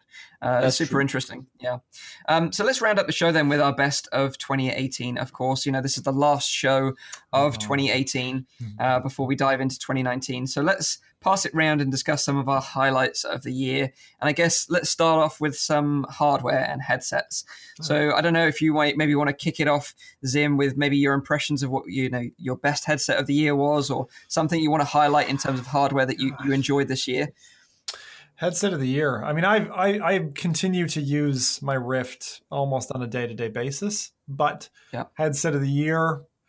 Uh, aside from the fact that it burns in the sun, has to be the Oculus Go. Um, I have before this year, I really, I think I've said this before, kind of like oil and water. I've not been watching movies in VR, and, and it's actually a really nice combination.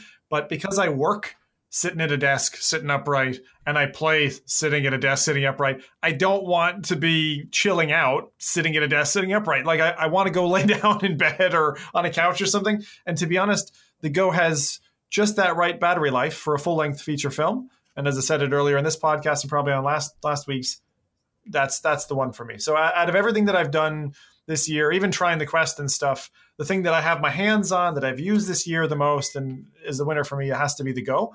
And the most surprising thing about the Go is you really don't need the 64 gig model. I mean, you have to punt, fill that thing to make mm-hmm. use of the 64. I think 32, if you can get it for $189 or whatever the US price is, um, just do it. It's such an easy to use uh, headset. You'll find a use for it. Yeah, no, definitely, it's a really good point. And yeah, you can't mention the go uh, the Quest because it's not released in 2018, so that doesn't count to the other guys if they were going to use it. Um, but yeah, let's see uh, what what Nathie's was then. My my the headset of the year, you mean? Or just hardware in general that you were really impressed with this year that you want to highlight, maybe. Um, I thought like the the B haptic suit I have is is pretty cool. You know. Yeah, um, I can I can vouch for that as well for sure. Uh, as as a haptic suit, um, I I do have to say I, I really enjoyed using the Vive trackers as like an upgrade in a way. yeah, that was, was kind of yeah. to have that, you know, to kind of extend. Um, it's a shame I I still don't have the you know treadmill I was waiting for. So the KAT that's something I, yeah. yeah. Um, so that's that. I have to postpone that for next year. Um, and headset, yeah, I I mean I agree. It's it's the Oculus Go, but looking at what came out, there isn't that much that came out in in terms of headsets. Mm-hmm. Um, so, but yeah, the Oculus Go was uh, super awesome.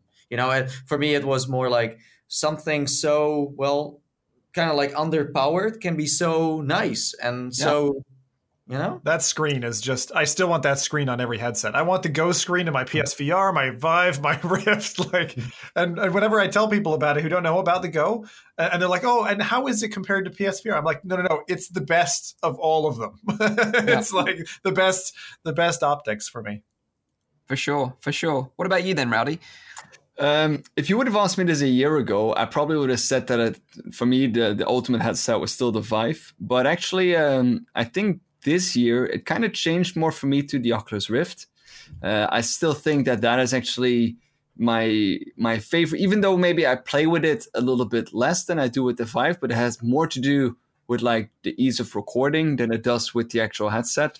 Um, yeah. But in the in the the recent months, there have been so many improvements to like uh, how the Oculus Rift just works uh, mm-hmm. especially when you look at like you know what they did with Home, Oculus Home, uh, the uh, the integration with the games there, uh, just the polish of it, the ease of it, uh, the Oculus Deck, all of that kind of stuff that made it for me, in a way, a better device. In 2018 than it was in 2017, even though it's the it's the same device, and I feel yeah. that Vive is starting to lack a little bit in that field on like the the software matic kind of stuff Mm-hmm. There are certain things that I've seen Oculus make larger strides than, for example, Vive with their uh, with their version. So for me, I would yeah. have to say Oculus Rift.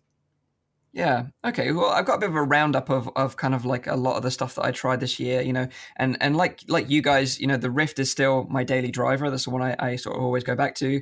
Uh, however, the one that really shone for me this year was PSVR and kind of took me by surprise. You know, I'd kind of dismissed it previously. Uh, and then obviously Nathie kindly gifted me one, and then I went out and bought a, a Pro uh, PS4, and I've been really impressed with it ever since. You know, uh, we'll be talking more about the games that I've enjoyed on the PSVR uh, a little bit later, uh, but the headset is solid, and for people that dismiss it, you know. Um, you really shouldn't. It, it, really does uh, go toe to toe with the, the PC VR headsets and, and has the amazing exclusive titles to boot as well. So we'll be talking more about those again in a minute. But uh, alongside that, I was really impressed with the Samsung Odyssey Plus. Um, I think you know the demo that I got from VoodooDE uh, Thomas when I went and visited Nathie really changed my opinion on the Windows mixed reality platform, and for me, you know, uh, kind of sold me uh, back onto the idea of potentially using it again. Uh, so the Odyssey Plus is a standout headset for sure. Um, I get a bit like what you guys said. The Oculus Go, you know, brilliant super easy to use, uh, really accessible. It's the one I show everyone. I can take it everywhere with me. the Pimax obviously showed us a super wide field of view, which is interesting. I'm definitely looking forward to having more hands on time with that. And I just want to sort of push out there the, the Vive Pro as well with this wireless solution, you know, with with with pushing that resolution and having this kind of wireless technology with it as well from mm-hmm. Intel, mm-hmm. uh, and it works flawlessly. It was incredible. So um, so yeah, they're the kind of roundup of the hardware that I played with this year, and, and kind of super impressed with them all in their own little merits.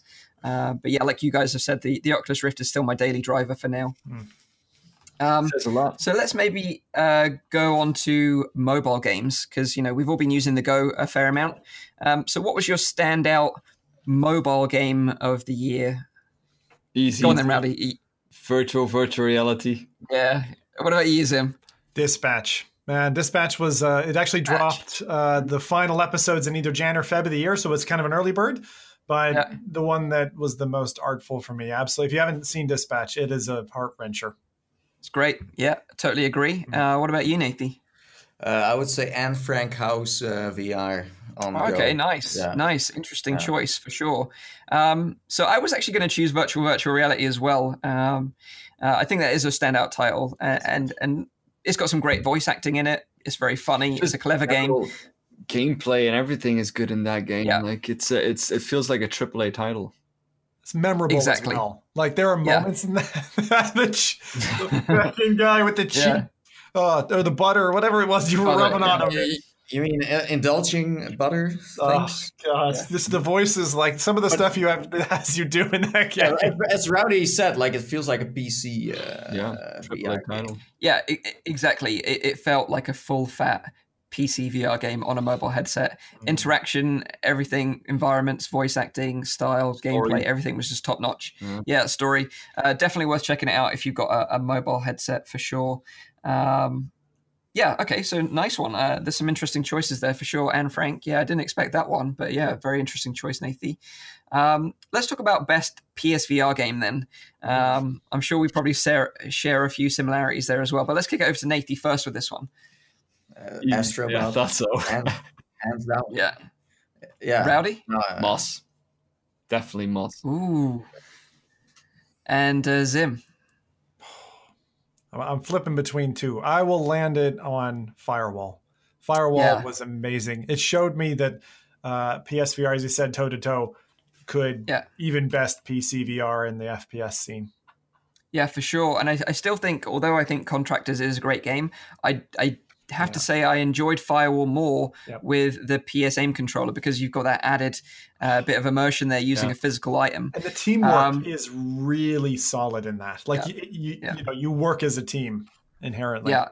100% agreed. Uh, but I have to uh, side with uh, with Nathan on this one. You know, Astrobot uh, was my favorite, and I, I, do I do agree with with Rowdy that Moss was a standout platformer, and I think if it, it, Astrobot only just was just that fraction better, I think, in my reason, opinion. The reason why I'm not picking Astrobot is because I, am not a platformer kind of guy. I don't really enjoy yeah. platformers, but the reason why I'm choosing Moss is because of the storyline that they put behind there. I couldn't yeah, care about like the entire platforming kind of yeah. thing. It was fun to play it, but I played it because I wanted to know what happened with the story, and that was for me one of the first times in virtual reality, save for Lone Echo, uh, that I really, really was like enticed by like what is going to happen what what do I need to do next? The environments were absolutely yeah. gorgeous. They they paid so much detail to like small things as the sound effects, the wind, the visuals, everything that was going around. That uh, I, I would have to detail. take that one. Detail.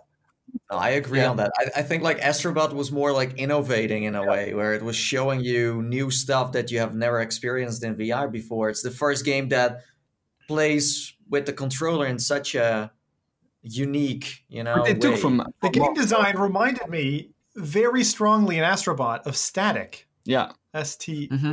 well, yeah. I haven't played that game. The way it yeah. the way it uh, involves your hands and changes the way that you're interacting the game in a way that you don't expect it. Yeah, agreed. This is just a title that keeps surprising you. you know, it's not like oh, I, I have seen everything in the first hour. I know how the gameplay is gonna be, but yeah. every time it's like oh wait, there's something new getting added to my gameplay that I also need to, you know. yeah, I would say that if you don't own a PSVR and you're looking for a platformer, Moss is definitely the one to go for.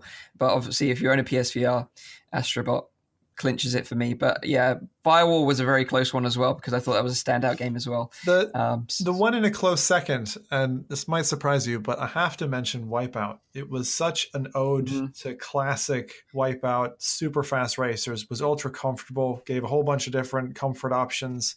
Um, it just was a really stellar early release, and I think a lot of mm-hmm. PSVR owners will remember it from earlier in the year. So for anyone just joining us from Christmas as a PSVR owner, just remember because it does, it has doesn't have that much resounding echoing going off the the walls like some of the other games out there like Moss and Astrobot.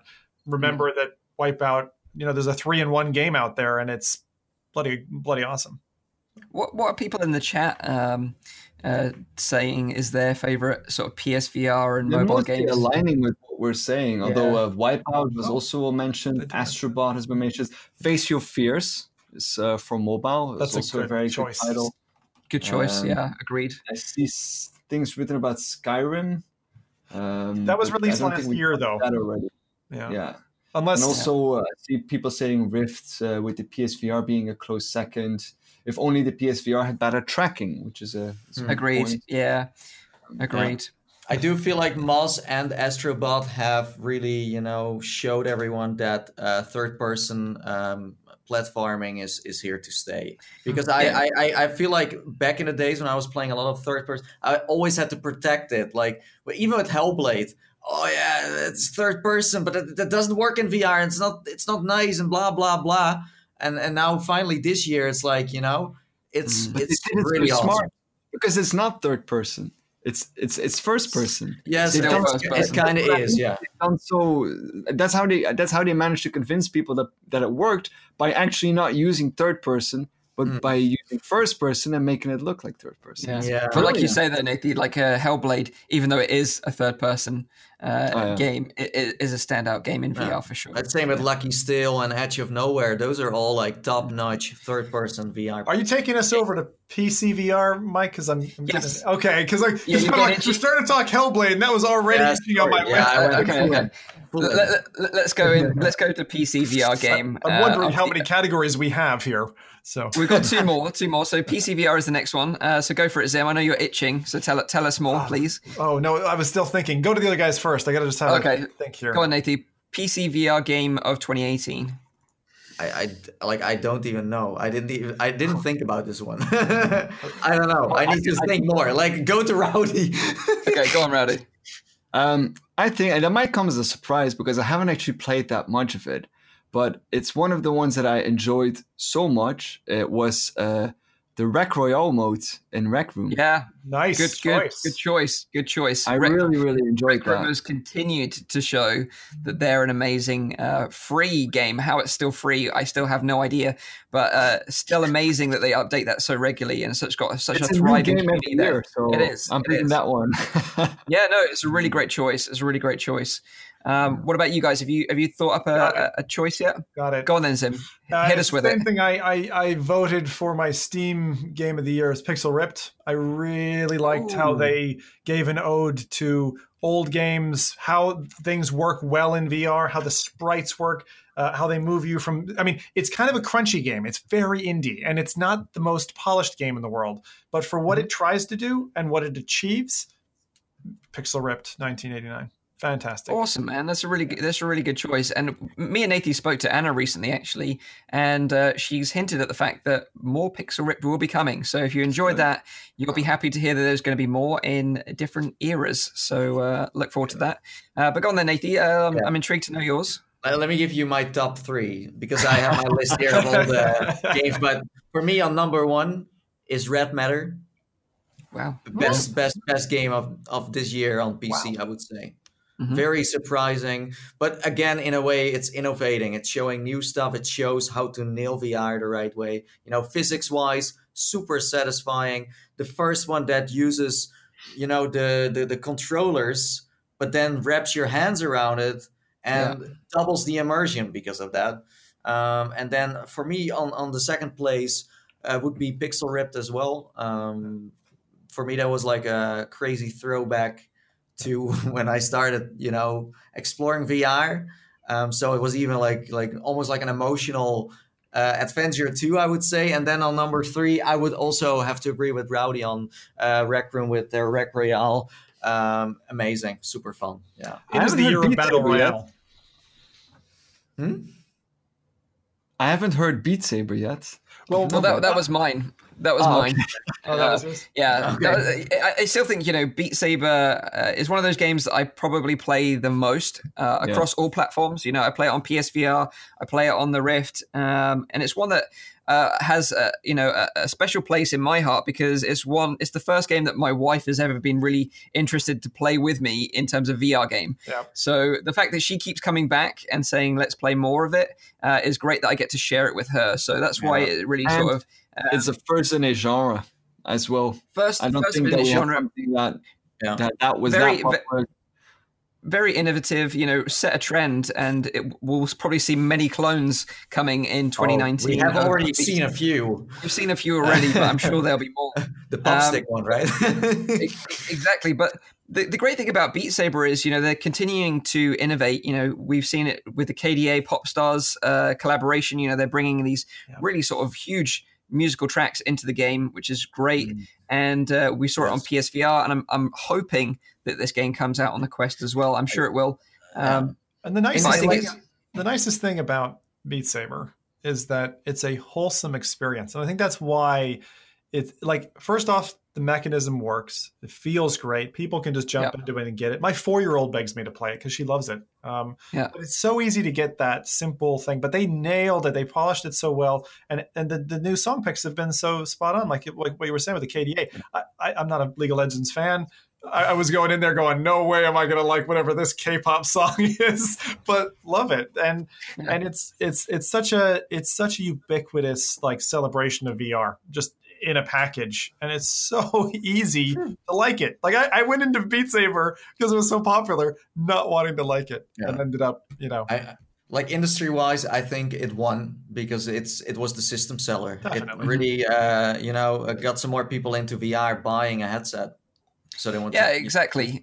Exactly. And, uh, you know, people that don't even necessarily know VR know Beat Saber and they, they, they sort of sync it with being in VR. So I think that's the great thing about it. It, it got the word out mm-hmm. um, for people, and I think it's the biggest thing we've seen so far in terms of a VR killer app. So uh, what, yeah, Beat Saber wins the award for me. What's your final category, Mike? I'm curious here now. Uh, so the final category is best VR event that you attended this year. Okay. Um, so Nathan went. Before we do the, the event one, I was just going to sure, say because yeah, actually Nathan just touched on something because I was going to mention Beat Saber as the overall because I think if I was to go across all the different platforms, because you can go platform specific and say on this platform, what's yeah. the winner mm-hmm. of the mm-hmm. year, you know? Uh, but I'm kind of like into Nathan's camp, and although I was scratching around, really didn't want to give it to Beat Saber. But again, it's the same thing. It's like there's no there's no other game that had me up at 4 a.m. You know, in my underwear, standing there, you know, beating away. well, anyway. You know I mean. yeah, exactly, exactly. No, I totally agree. Um, so, in terms of events, because I know that Nathie went to a lot of events uh, last year, uh, what would you say was your sort of highlight for VR event last year? Oh man, these categories, man. um, you know, like for me, on this is like this is hard because on, on one side, it's for me, it was always a dream to go to E3. Okay, yeah. um, this is just super epic, and uh, you guys weren't there, you know, and let's say E3 for me was on number one, but that was more from a from the there were so many developers there. The whole industry was there. All the VR developers I could dream of, and you know, and it was LA, and I've never been to America before. It's my first time in America, like next level, super super epic. Um, but you know why Oculus Connect because Oculus Connect was great too is on the second place is just because you know I think it was it was really fun, but it's still it's Oculus only. Well, E3 is everyone; it's the entire industry. But Oculus Connect was super super duper awesome because we were all there and we could yeah. just you know share the excitement of VR together. So from from the you know the the friendship perspective, like all meeting all these people that I hadn't seen in years was so nice. But E3, you know, industry wise, mm. Was just you know everything together. So yeah, if you know what I mean. yeah, sure. Okay. Go on then, Zim. What about yours?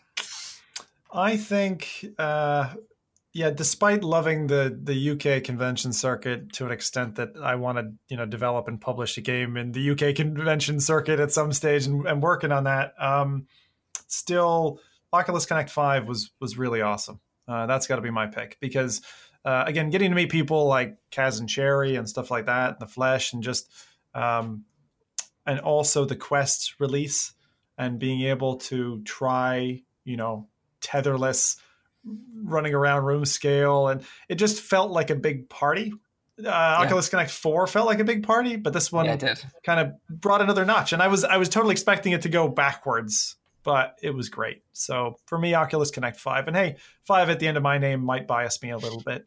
what about you, Rowdy? Yeah, I mean it's easy. Like it was definitely OC5 for me. I mean, just meeting all everyone out there. Like uh, you could call it a party indeed, but it was like one big hugging event. You know, I, have never hugged so many people in my life at like uh, such a short time. Uh, it was amazing. Like you know, going to that that that greasy little restaurant in the back of our, our hotel there with uh, with everyone and like uh, getting American fries and milkshakes. That was that was so awesome. Cool. Not my credit card not working, so Nate's brother had to pay for me. Brilliant, brilliant experience. Scooting around with Mike, sneaking into the onward event with Lonely Viper, stealing free pizzas.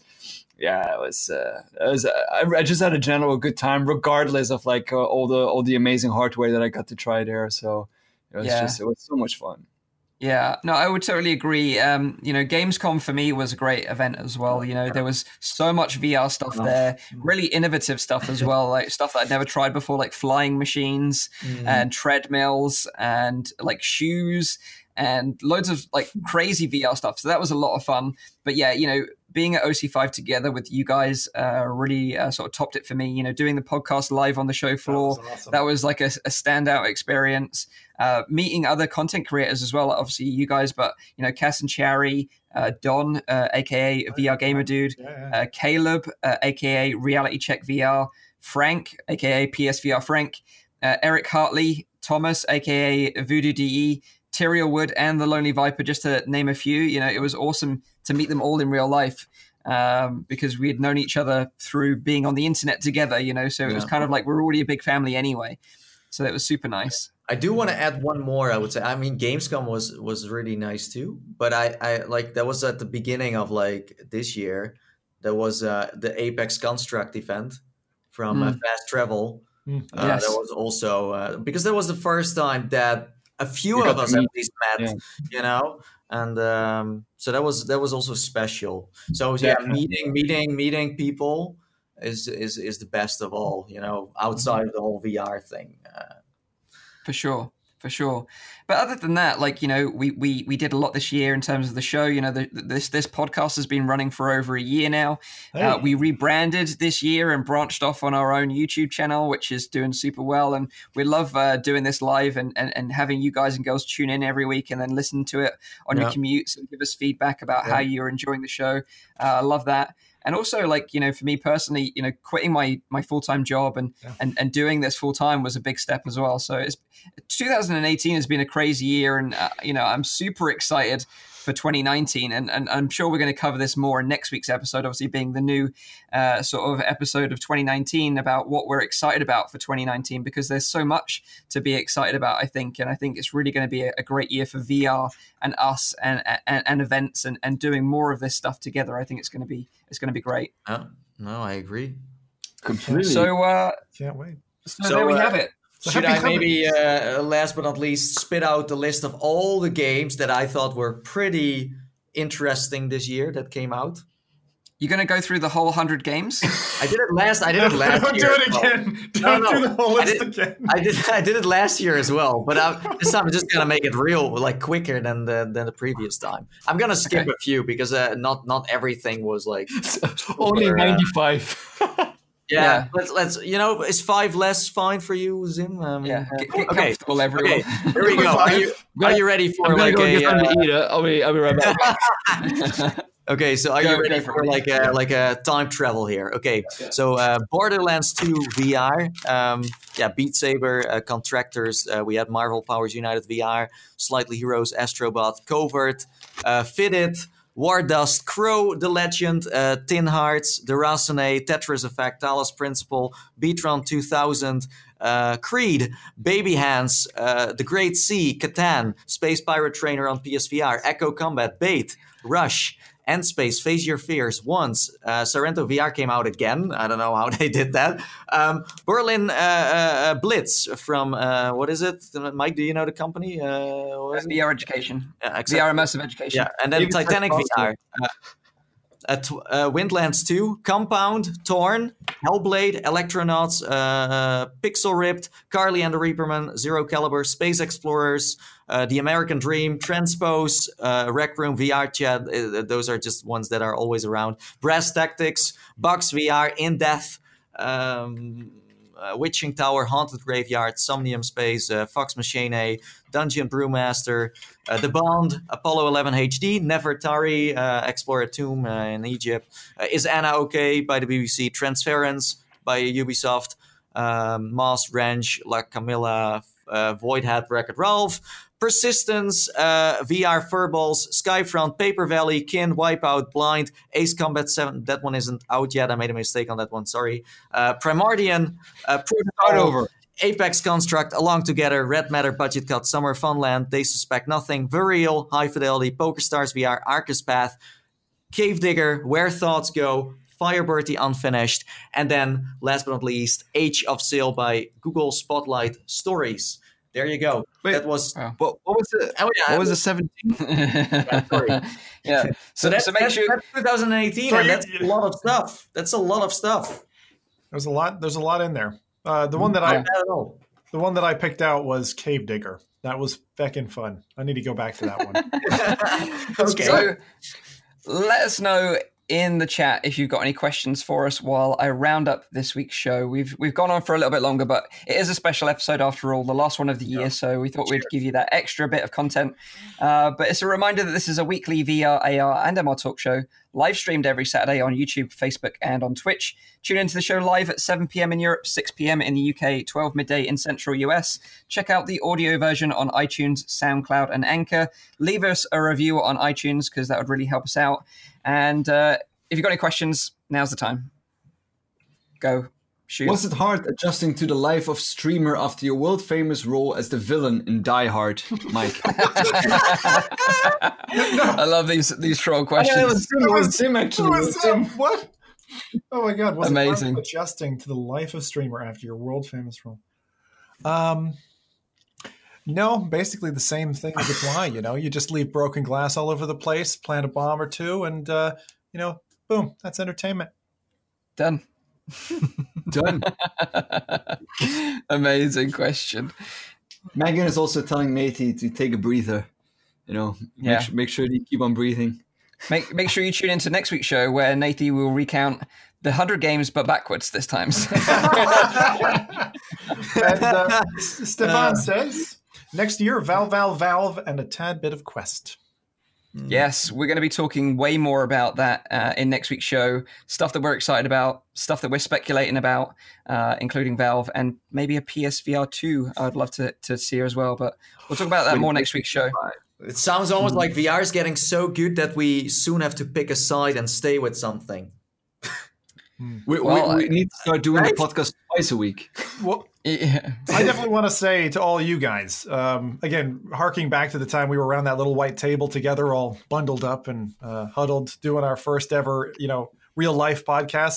That was amazing. We got, Yeah. definitely got to do that again sometime next year. And sure. I just want to shout again to Tyriel, who I didn't even know really, other than by name, um, before doing that. And he did such fantastic camera work. Really Yeah. impressed with the dude. I hope he does that stuff professionally because uh, absolutely amazing at it. Um, and a greatly mannered fella as well. But to all of you guys, you know, happy fucking holidays, lads. This has been an awesome year. it has. It's been it's been an awesome year. Hanging out with you guys every Saturday has, has definitely been a highlight of it. It's been a lot of fun, and uh, yeah, I look forward to more of this in 2019 for sure. Um, so I, think, that, I think that Crash Organism uh, like makes a very nice remark at the end of the show. Mm. Episode 69 what a way to end the year. exactly. Exactly. So we'll end it there. Thank you all for joining us on this crazy adventure, whether you've joined us live in the chat or whether you've, you know, listened to it on, on your commute or you've caught up with the uh, show after it's sort of been streamed uh, onto YouTube. Uh, we really appreciate all your support and uh, we'll continue to deliver this awesome show to you in the new year as well. So uh, I look forward to seeing you all in the new year. Have a happy new year to all of our listeners, subscribers, and viewers. Uh, we appreciate every single one of you. And uh, until next week, bye bye for now and have a great time in VR. So happy bye-bye. new year. Yay! Bye. bye. See ya.